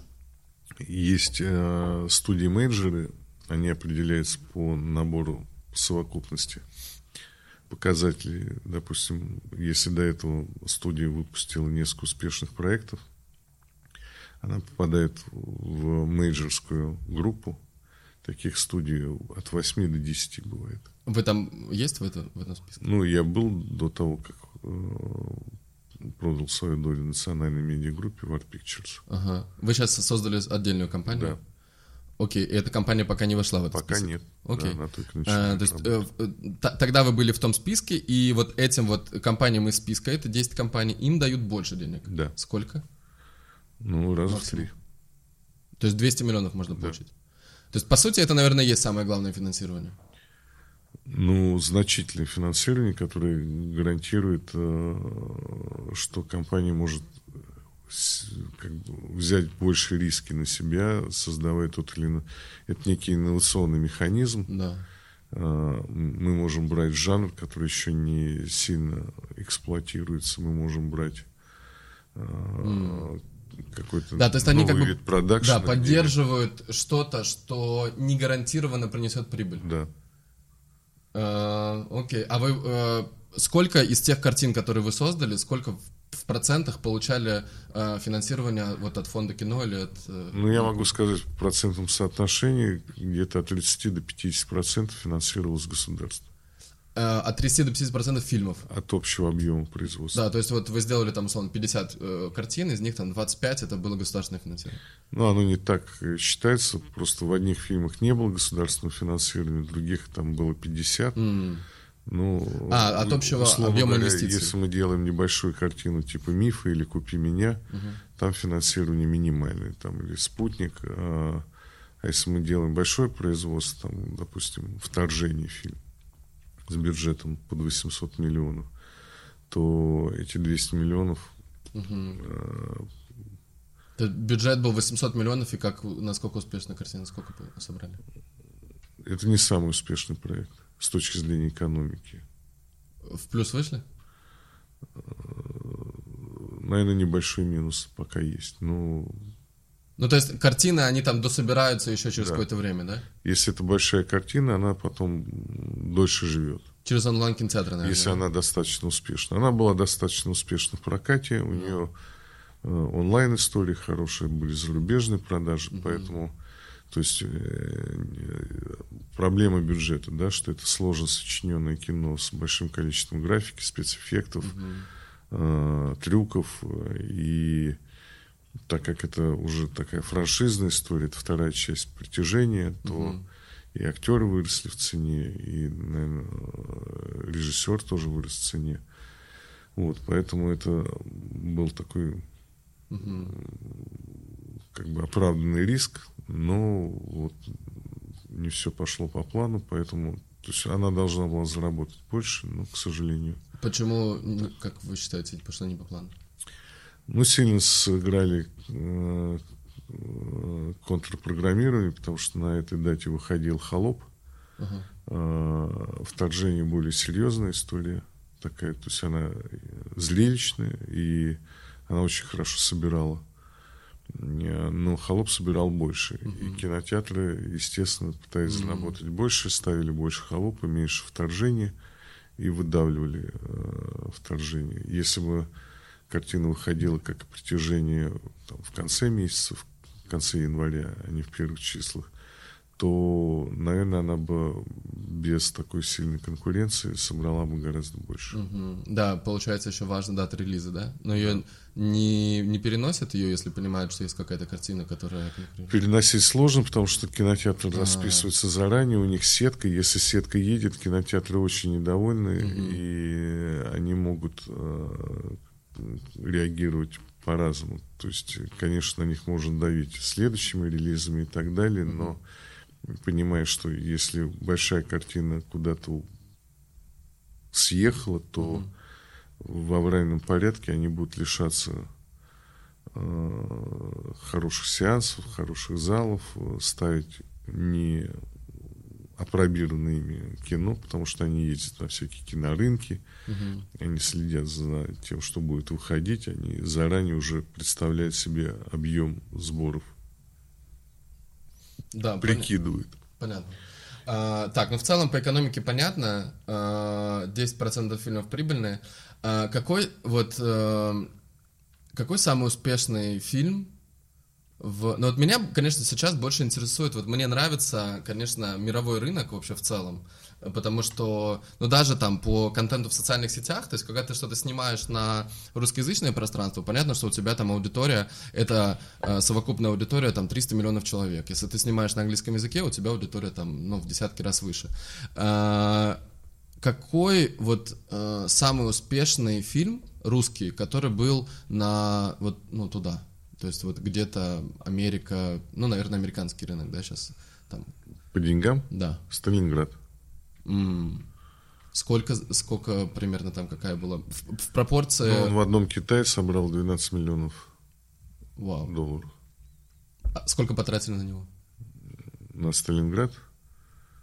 Сейчас э, точно не вспомню, но что-то в районе 450 миллионов. Плюс-минус. Ну, то есть это получается вообще очень выгодно, да? Ну, он собрал Если там и 12 в Китае, еще в России. В России собрал, да, очень много. А Америка? Америка получила права, ну, потому что у нас была сделка с Sony Pictures, э, и они получали права на международный мир, они собрали сопоставимую цифру с китайским прокатом. М. То есть это мега успешная история. То есть, получается, типа, там 12, там 12, еще здесь, наверное, столько же, да, примерно, там Больше, под миллиард. по-моему. А, больше, да? Сколько там примерно? Там полтора миллиарда сборы. Вау. Плюс телевизор, плюс э, Да. DVD тогда еще. Вау, продаж. то есть Сталинград это самый успешный проект, наверное, да, ваш? Ну, по деньгам он... Ну, самый успешный, наверное, все-таки «Жара», потому что в него было вложено всего полтора миллиона в производство, Ага. 2 миллиона маркетинг, а только в кинотеатрах он собрал 16,5 миллионов. Вау. Класс. Жара, да, помню жару. Классный фильм. Э, за окном плюс 39, спасает легкая наде- одежда и легкая надежда на дождь. Да, классика. Точно. Классика. Э, Браво. э, Это, ну вот если бы сейчас, ну в принципе вот этот вот спортивный дра, спортивный фильм, ко- который вы сейчас делаете, да, то есть вы как бы метите его туда, ну то есть что не только Да. в Россию, да? Да. И У нас даже есть сопродюсер, э, греческая компания, которая готова взять на себя съемки в Греции, при том, что владелец этой компании болельщик той команды Олимпиакос, который нас пытался отравить. Ну, как бы и частично достигла этого. Да, а это, кстати, это установленный факт или это? Конечно, это есть в Википедии огромная То есть статья. есть э, какое-то заключение, материала. что они были отравлены вот этой водой, потому Там что есть хитрость, что заключение, что они были отравлены водой, во-первых, мы должны понимать, что это 95-й год, да, что наша страна, вот, как я и сказал, в таком плачевном состоянии находилась без времени, и у нас не было ни менеджеров спортивных, ни юристов, ни э, специалистов по международному праву. То есть тогда надо было сразу брать бутылки, вызывать Ну, понятно, полицию, да. составлять Ну да, это было- писать да. протест, писа- подавать в суд э, этот э, спортивный, где он в Швейцарии, по-моему. Мгм. А, предпринимать большое количество э, действий, которые э, Ну, понятно, так, было связаны с этого, деятельностью. Просто не было ни опыта, ничего. Мы ресурсов. только, только закончили советскую эпоху, когда за нас все делали другие, и мы только надо было ехать и выступать. А здесь надо было делать все самим и быстро, моментально. При этом давили и греки, которые говорили, кто нам оплатит э, возвращенные билеты, рекламу и спонсоров э, ФИБа, которые ФИБа Европа. Поэтому люди находились в таком диком цейтноте временном, и при отсутствии опыта это было невозможно. Когда обращались, ФИБа говорит, дайте заключение, что у вас игроки отравились. Пошли к греческим врачам и сказали, мы не дадим, мы не понимаем, чем они больны. Симптоматика непонятна для нас. Ну, понятно, да. А, вот э, я все-таки попробую добить эту тему. Э, Черт. Э, Если, значит, если э, вот доп- у меня есть э, такая вот мечта, да, что вот я хочу быть актером, но на международный рынок. Это цитата из Духлиса. Серьезно? В конце второго Духлиса. У меня есть мечта. Да. Заканчивает главный герой. Да. Ну здесь уже как бы ничего не остается, кроме как начинать снимать уже. А, ну, то есть вот э, по-вашему, э, куда бы вы, вот я пришел к вам, да, я говорю, вот, вот есть такая мечта, что делать? Вот э, какой, может быть, есть какая-то идея, куда-то попадание в какого-то персонажа, если это не Духлес, да? Э, или это все-таки туда попробовать? Или как вообще, вот, как с этим быть? Что бы вы сделали? Ничего. Ну вот у меня есть какой-то свой план на жизнь, да? Да. Приходит человек, слушай, у меня есть мечта. Я говорю, ну хорошо, я тебе мешаю, ну давай я отойду в сторону. Почему мешаю? Нет, не мешаю, наоборот. Мне кажется, вы человек, который может помочь, а не мешать. У меня как раз... э, Тогда она должна быть более материальной, эта мечта, потому что это такая немножко абстрактная штука. У меня тоже есть мечта, но Она она, пока- совершенно конкретная. В смысле, нет, ну она довольно конкретная. Это, это сняться в, ну, как бы сняться в кино, в какой-то большой роли, которая, бу- которая станет, и этот фильм станет успешным на, не только на Россию, не только на СНГ рынок, а на мировой рынок. Вот такая очень довольно простая. Ну, интересная штука. Да, и что, как, э, что посоветуете? Посоветую найти э, сначала ту самую идею, в которой вы будете органичны, Да. э, что может заинтересовать. А что вот, э, на ваш взгляд, может таким быть органичным? Ну, вообще, вот я могу сказать по себе, что я э, обожаю, вот то, что я очень люблю, какие фильмы, это как раз вот то, что мы перечисляли, это «Легенда номер 17», это, то есть это все, это все вдохновляющие фильмы, где э, там, вот последний я смотрел «Элвис», э, то есть где есть какой-то главный персонаж, у которого долго что-то там не получается, или у него есть какой-то успешный путь, но у него на этом пути, ну, э, в целом это там тысячеликий герой, да, то есть, ну, Да. в целом преодоление постоянное, вся моя жизнь, она такая, она в разных сферах, это э, взлеты, падения, преодоление, боль, радость, как бы, но все это при этом на позитивном вайбе, потому что, ну, жизнь это классная игра, вот, и в нее можно играть в разные игры, которые мы себе придумаем, И поэтому э, это то, что мне нравится, то, что меня вдохновляет лично, и меня вдохновляют вот э, классные истории людей, у которых получилось. И я бы, конечно, хотел это транслировать, чтобы этот фильм был, ну вот как там, Уилл Смит, с, э, вот эти Сирена Уильямс, да, то, что, как этот на фильм назывался? Ну, Король Ричард. К- Король Рич, да. Ну, то есть вот, вот, вот, э, э, вот тут, в эту Там сторону. еще круче фильм был «Погоня за счастьем». Погони за счастьем, конечно, да. Ну, то есть это вот, это все то, что я прям супер обожаю. Потому что Духлес это такое, не знаю, это такое детство, э, в котором, ну вот, мне очень нравилось. Я помню, я тогда в банке работал, и тогда, и мне все говорили, типа, а, и мне было 27.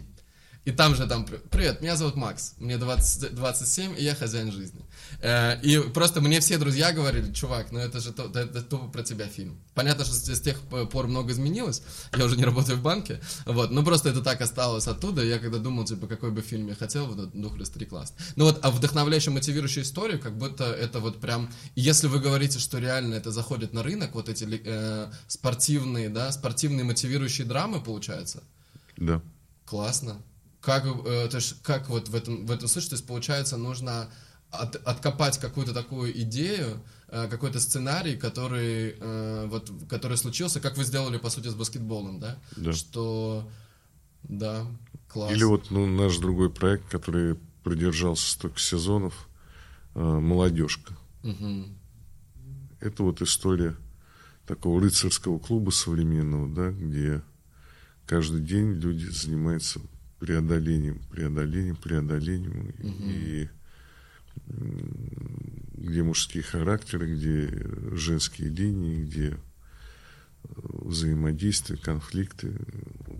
Дико успешный проект. Китайцы купили права на ремейк. И получается, что в целом э, можно снимать фильмы на русском языке, и они потом, они просто делают э, перевод, да, дублируют просто, и все, Ну, или- на китайский рынок. Или дублируют, или, покупают на адаптацию права.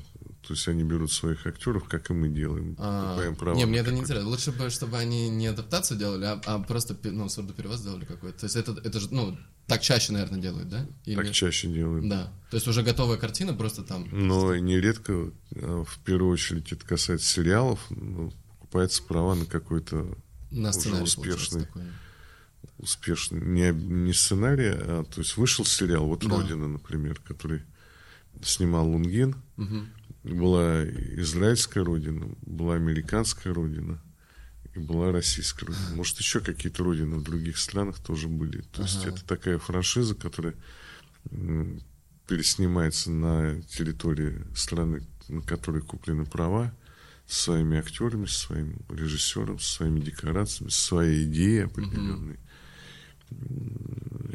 некая апробация успехом, то есть мы можем купить э, «Игру престолов», Да. Сделать в России. сделать да, на российском. Да. Я, кстати, думал о том, что вот я, например, просто я супер фанат Ди Каприо.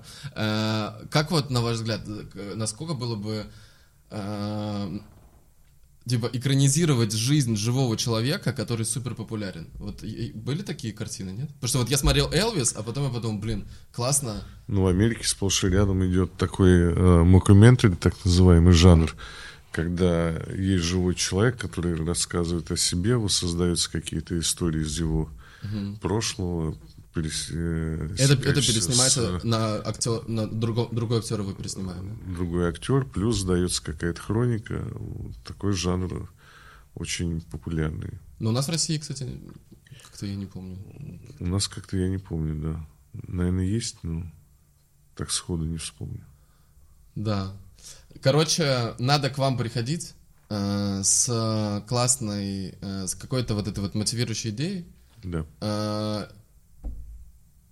или не к вам, а с, каким-то сценаристом это сделать, да. как-то. Да. Насколько вы думаете вообще, вот я как персонаж в, в кадр? Как оцениваете мой, вот как, как Ну, на одной минуте я ничего не скажу. Понятно. Надо смотреть, надо э, брать роль, надо как-то взять, просто снять.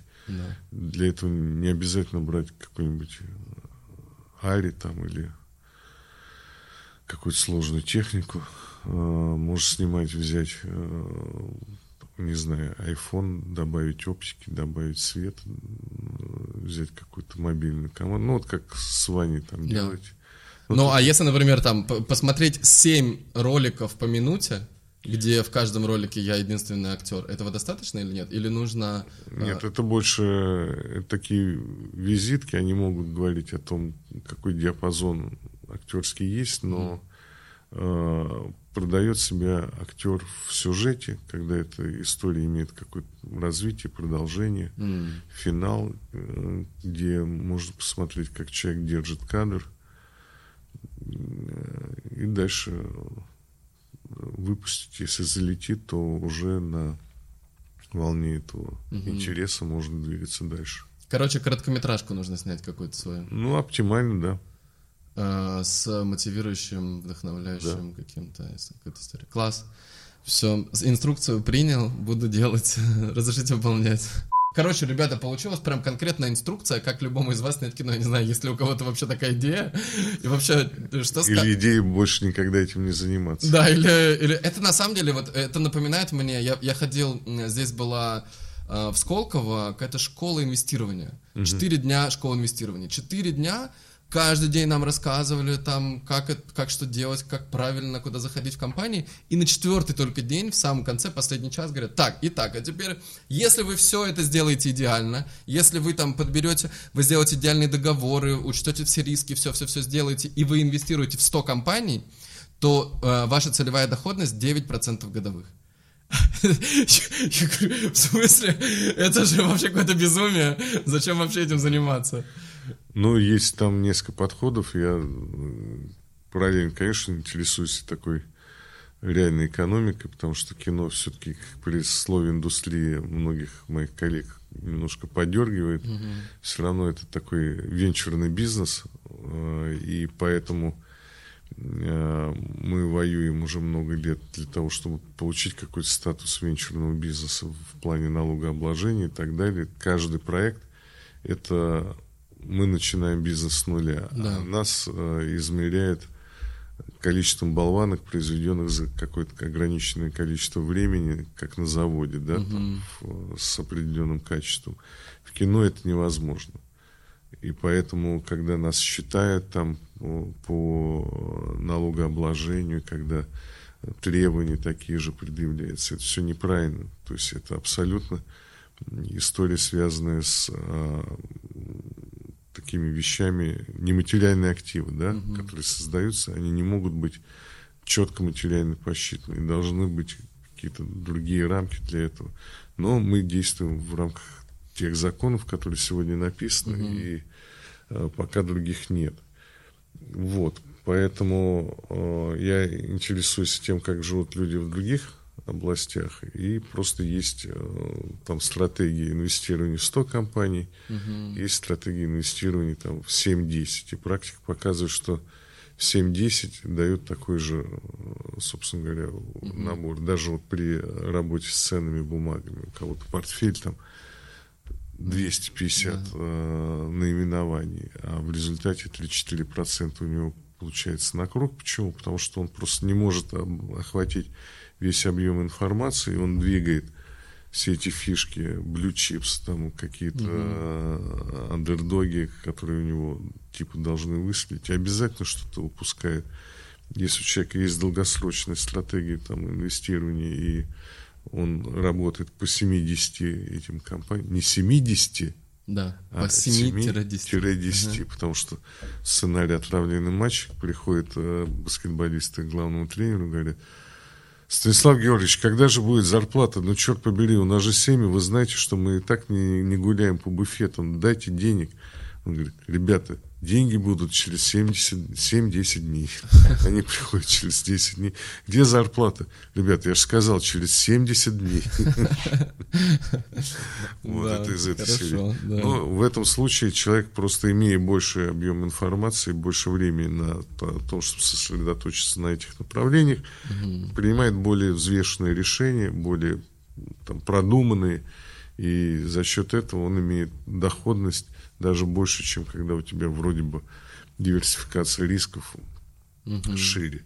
Да, там что-то выследит, но это то, что тебя выследил, ты можешь даже и не заметить так, в, в том потоке, который есть. И этим надо заниматься слишком специально, да, не Много времени прочим, посвящать. Много этому, времени да. посвящать, и этим людям не завидую, потому что это... Обычно они, они быстро седые. Да, определенный склад характера. Был какой-то очень смешной анекдот по про прайс Waterhouse, ребята, которые там работают. Ну, что-то типа, кто не дожил до вечера, то есть, кто дожил до вечера в офисе, тот уже считается ветераном. Да, нормально. А, да. Э, у меня еще один вопрос, я вспомнил. А, вот у меня есть приятель, он э, снял, э, Федя Болванович, Movie Park, он снял сериал, какой-то такой более-менее, как я видел там по оценкам, типа 7,5 на кинопоиске, по-моему. Ну, это неплохой, да. Да, это неплохой, да. Показатель. А, ну, а, даже хороший, я бы сказал. Да, да. И... Даже отличный. Федя, тебе респект, красава. А, не, они реально молодцы. А, мы с ним снимаем постоянно уже давно какие-то короткометражки для меня, просто, ну, там, мне в Инстаграм, как раз мотивирующие, кстати. Вот, и, а, и он мне рассказывал, что у них есть какая-то сейчас модель, они подаются, по-моему, в кинопоезд, там еще куда-то какие-то фонды, они подают просто, делают там 20 сценариев, отправляют эти 20 сценариев, и потом э, ждут, что на них им выделят деньги, и они там в итоге как-то, ну, прям, сдел... во всяком случае, планируют поставить это на поток. Это вот то, о чем мы говорим, это Министерство кино, или еще есть какие-то вот формы взаимодействия с онлайн-кинотеатрами, что они ну, под себя... На онлайн-кинотеатры они отправляют заявки, они не отправляют, скорее всего, сценарий, потому что на написание сценария уходит... Не, заяв... наверное, какие-то там трипмент или как называется? Есть э, такой, условно говоря, первый пакет, это да, заявка или тритмент, э, синопсис, библии персонажей. Угу. Некоторые платформы требуют пилотную серию даже, это уже более затратная история, потому что угу. написание одной серии может там, варьировать от 250 тысяч до миллиона рублей. Это в зависимости от уровня сценариста и его там, востребованности. Вот. Но, скорее всего, это вот первый пакет без пилотной серии, угу. который тоже требует усилий, и 20 штук, это, наверное, перегибает палку, скорее всего, из этого половина просто мусор, и лучше угу. все-таки тщательную внутреннюю экспертизу проводить, угу. чтобы отправлять то, в чем ты уверен, что это хорошо. Как эта модель работает? То есть ты вот делаешь этот э, тритмент, да, описал, отправил в кинотеатр, дальше как это, как это происходит? Дальше он попадает в редактуру, редактура смотрит, может отфутболить, может э, принять, но вопрос в том, что эта система тоже непрозрачна. Может получиться так, что тебе э, ответили нет или не ответили, а потом кто-то из э, продюсеров этого ресурса Сам запускает снял. этот проект, да. А, ну да, понятно. А онлайн-кинотеатры, они, кстати, да, вот мы, мы тогда про офлайн, что они 50% берут, онлайн-кинотеатры берут также, да? 50%? А, Или как? Там Нет, же там у, у, у них они же подписка... заказывают это производство. То есть они редко покупают готовый продукт. А, по сути, ты как подрядчиком выступаешь. Да. То есть они просто тебе дают, условно, там миллион долларов на, на то, чтобы снять, а Да. ты из этого что-то просто себе там 200 тысяч оставляешь. Ну, не просто заработок. ты пишешь э, в бюджете Да. э, собственный заработок. Ну, по крайней мере, наша студия предпочитает работать так, чтобы не воровать у себя же, да, на производстве, когда занижает там типа э, собственную стоимость, но закладывают в какие-то вещи. Это путь такой, э, ну, я это не принимаю. Заранее все определяется на берегу, вот маржинальность проекта есть, она показана, вот стоимость этого производства тоже определена, и эта смета согласовывается, утверждается, покупается. Э, Здесь единственный недостаток, что студия, не, ну, платформа, да, онлайн-кинотеатр забирает себе права. М. То есть они у тебя выкупают сценарий. Ну да, по сути, ты просто подрядчик по съемке. Да, там можно записать, что ты имеешь права, да, то есть если они хотят снимать продолжение, там второй сезон, третий сезон, то они привлекают тебя как подрядчик. А, а если ты пришел, у тебя уже снят фильм, ты пришел, а они тебя крутят, вот как они там платят? Э, Здесь по-разному. Здесь все зависит от э, интересов э, платформ, но на собственное производство они тратят в разы больше, чем на то, что Выкуп контента. приносится, да. То есть они, скорее всего, просто какой-то фиг заплатят, да? Там, условно, за выкуп на себя, там, Да. не знаю, 5 миллионов рублей. Можно договариваться и на разделение, но мы не знаем, как они считают. Это до сих пор история непрозрачная. А, еще вопрос, э, это сейчас один из последних, или последний. Э, Майор Гром, да, это, по-моему, сейчас вот такой, э, ну, наверное, главный успешный за последнее время, какой-то такой успешный проект, который в, на Netflix, да, они, по-моему, были где-то там в топ, э, в топ, в топ-10 фильмов долго держались или нет? Они выходили на Netflix, э, проект резонансный, снятый, конечно, качественно и хорошо, снимал Олег Трофим, режиссер фильма «Лед», который, конечно, хорошо известен, и прекрасный э, актер в главной роли там снимался, то есть тоже респект ребятам, продюсерам, которые э, этот проект дотащили до финала. Вопрос в том, что мы какой-то сколлинг э, модель делаем, и по этой модели фильм «Майор Гром» коммерчески неуспешный, скорее даже провальный. То есть у него Серьезно? очень большой минус. Очень большие затраты на производство, он очень мало собрал в кинотеатрах. И да, Netflix его купил, но купил не за те деньги, которые окупает затрат. Другое дело, что если э, мы это подходим с точки зрения чистого кинематографа, но если они действуют по другой модели, как делают большие студии, э, те же голливудские, типа Диснея, да, то есть главный заработок на таких проектах должен быть в области лицензирования. То есть э, должны продаваться майки, чашки, ручки, э, эти Ну, мерч, баблхеды, э, да, мерч. Э, Вот он должен вытаскивать такой проект в прибыльную э, зону. И насколько у них что-то, я не видел нигде это. Э, Сами комиксы, эти серии, которые должны продаваться направо и налево. Да.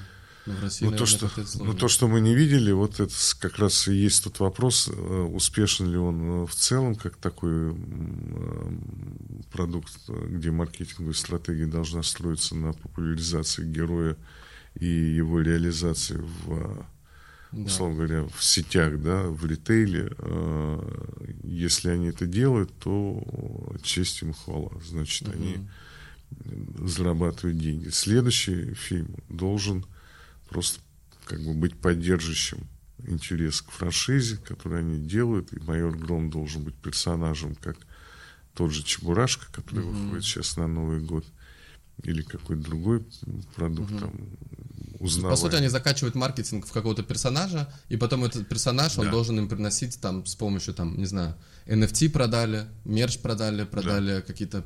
э, В первую очередь мерч. мерч, да. То есть, А у вас есть успешные проекты именно по мерчу? Насколько это вообще в России распространено? Мы пытались это делать, но у нас не было такого продукта, который реально можно э, запустить мерч. Чтобы у нас были, была анимация совместно там с Рики Смешариков, но это была их история, мы не сильно на этом заработали, потому что э, полные метры анимационные не продают так мерч, как э, сериалы. А получилось так, что мы зашли в кино, в фильмы, а понять, кто локомотив э, лицензионных вот этих продуктов, которые продаются и лицензируются другими продуктами, э, невозможно. Но сериал это или фильм работает. Получается так, что сериал в данном случае предпочтительнее. Поэтому, когда приходят люди с идеей, у нас есть идея полного метра анимационного, мы говорим, а у вас есть идея превратить это в сериал? И выйти сериалом, а потом, когда он станет мега успешным, как Маша и Медведь, например, э, можно подумать о полном метре, который не будет э, таргетирован как дополнительный источник прибыли, а будет таргетирован как дополнительный триггер для запуска новой линейки мерча или поднятия уровня продаж в сетях. Это самая классная история, это сериал, да? Да, на сегодняшний день. Это такая доминирующий тренд. А что, а как вот на, на ваш взгляд, что будет э, с кино через, вот мы вчера с Демчоком, кстати, это обсуждали, э, что вот по его мнению кино вот в том виде, как сейчас есть, оно э, слишком не интерактивно, ну, то есть человек, который смотрит, он как бы просто слишком отдельно от этого, да, он не погружается в этот контент. И что будущее затем, как погрузить человека Можно внутрь. я заочно отвечу Да. Демчогу, э, что э, не надо по себе судить об основной аудитории, которая является потребителем кино. 90% потребителей кино и сериалов это люди с э, довольно пассивным э, потреблением контента. Им не хочется в этом участвовать и нажимать на кнопки или в- в- влезать в какую-то историю, они это созерцают. И созерцателей намного больше, чем э, игроков и исполнителей. Поэтому по себе не надо судить, что вот это и говорить о трендах и так далее. До тех На пор, взгляд, пока- какой тренд в кино? до тех пор, пока есть человек доминирующий, как э, персонаж, который э, кайфанет от того, что он пришел, э, плюхнулся, поставил бутылку пива, открыл чипсы, насыпал или орешки там, или семечки, и попивая пиво, смотрит футбол, а не играет на поляне и не играет в PlayStation э, в каком-нибудь Месси или Роналду, а, а просто смотрит, как играют другие, будет и кино, и спорт, и так далее.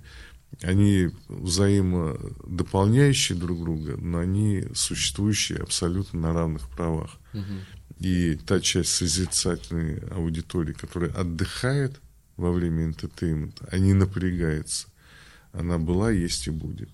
В юные годы мы, может быть, больше хотим играть, представляем себя героями кораблей космических или морских пучин, но в реальной жизни, когда нам уже цать плюс, э, мы хотим, когда нас все поддостало, просто сесть и расслабиться.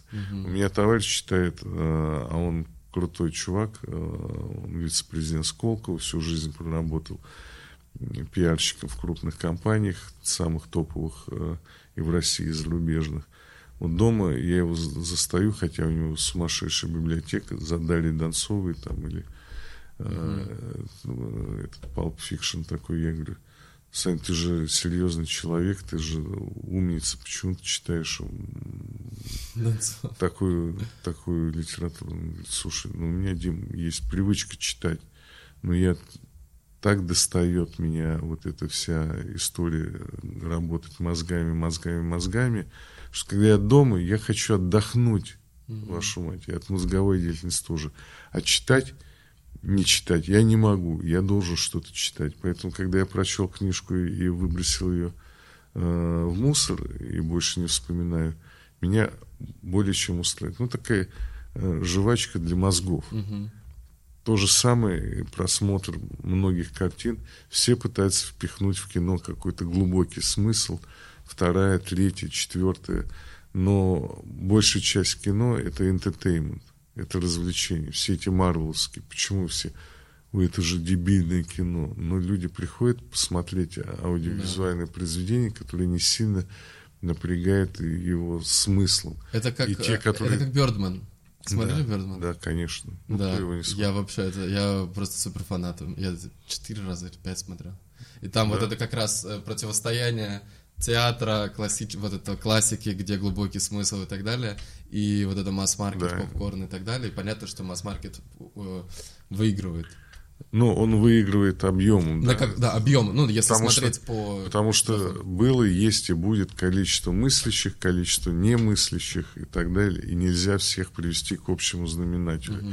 Когда говорят, ой, раньше вода была мокрее, там, раньше кино было лучше и глубже и так далее. Нет, просто раньше было там в Москве 100 кинотеатров. Угу по телевизору 4 программы и какой-то фильм, который становился культовым, он был культовым, потому что каждый год на Новый год показывали по телевизору. Mm-hmm. И ты знал наизусть все фразы, как если смотреть одну и ту же рекламу, время с толстяком летит незаметно. Это я не про вас, mm-hmm. это я цитату из рекламы даю.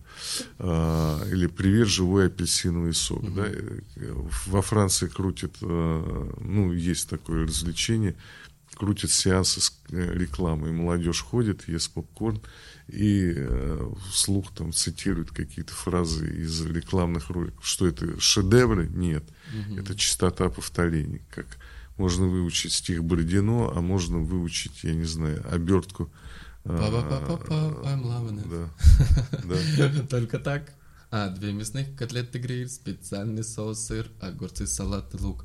Все на булочке с кунжутом, только так. Гениальный. Это же какой глубокий смысл залог. И это Биг Мак. Вкусная точка. Да, так это называется? Именно так, да. да. Это так работает. Ну да.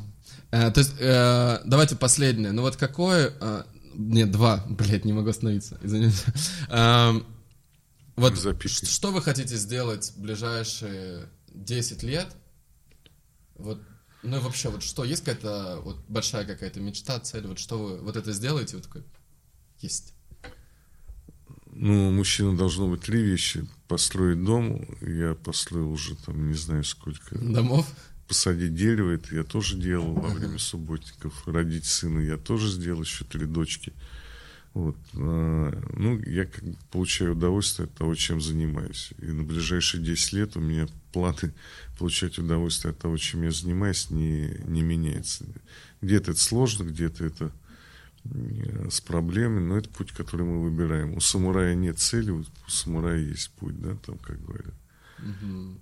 Вот, так что снять какое-то кино там и умереть, это все на самом деле Процесс важен. Да, потому что доходишь до конца какой-то картины, у тебя начинается новый, новый горизонт. Да. Процесс интересен. И Понял. быть в нем тоже дико интересно. Да. А какой вот фильм э, вы снимали, и он прям вот максимальное, не знаю, максимальное удовольствие принес? Все, наверное. Все, да? Ну, не было какого-то вот какой-то особенный, вот он был.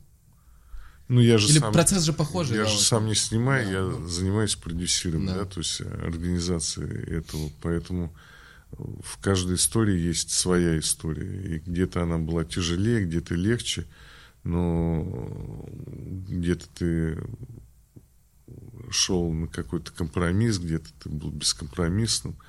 Ну, наверное, это как мозаика, из нее складывается общая картина, а вот так вот выглядывать какой-то вот этот вот Э, кусочек смальты, вот он поярче других, ну, я бы не стал этого делать. Это угу.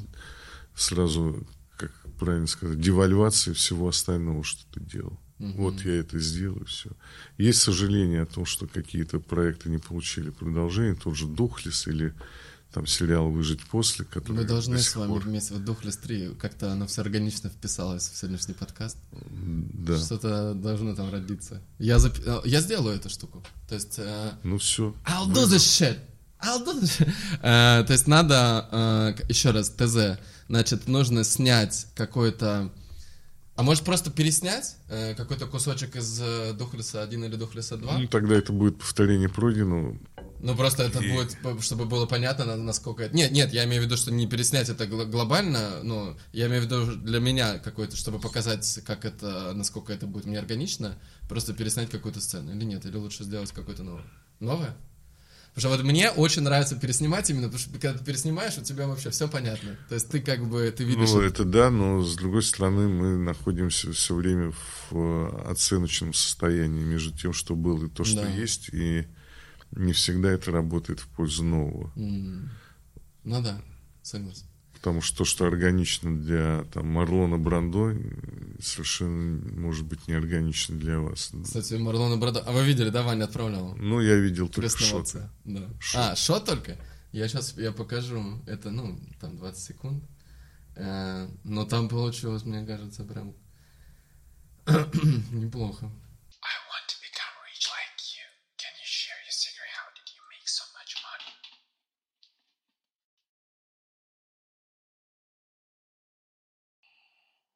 No, I cannot do. I'll give you anything you ask. Okay then. You buy an apartment in Dubai. The price starts from $150,000. In three years, price increase by 50%.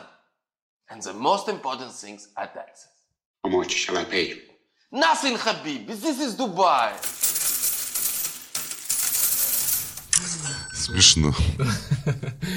Ну, вот такое у нас получается.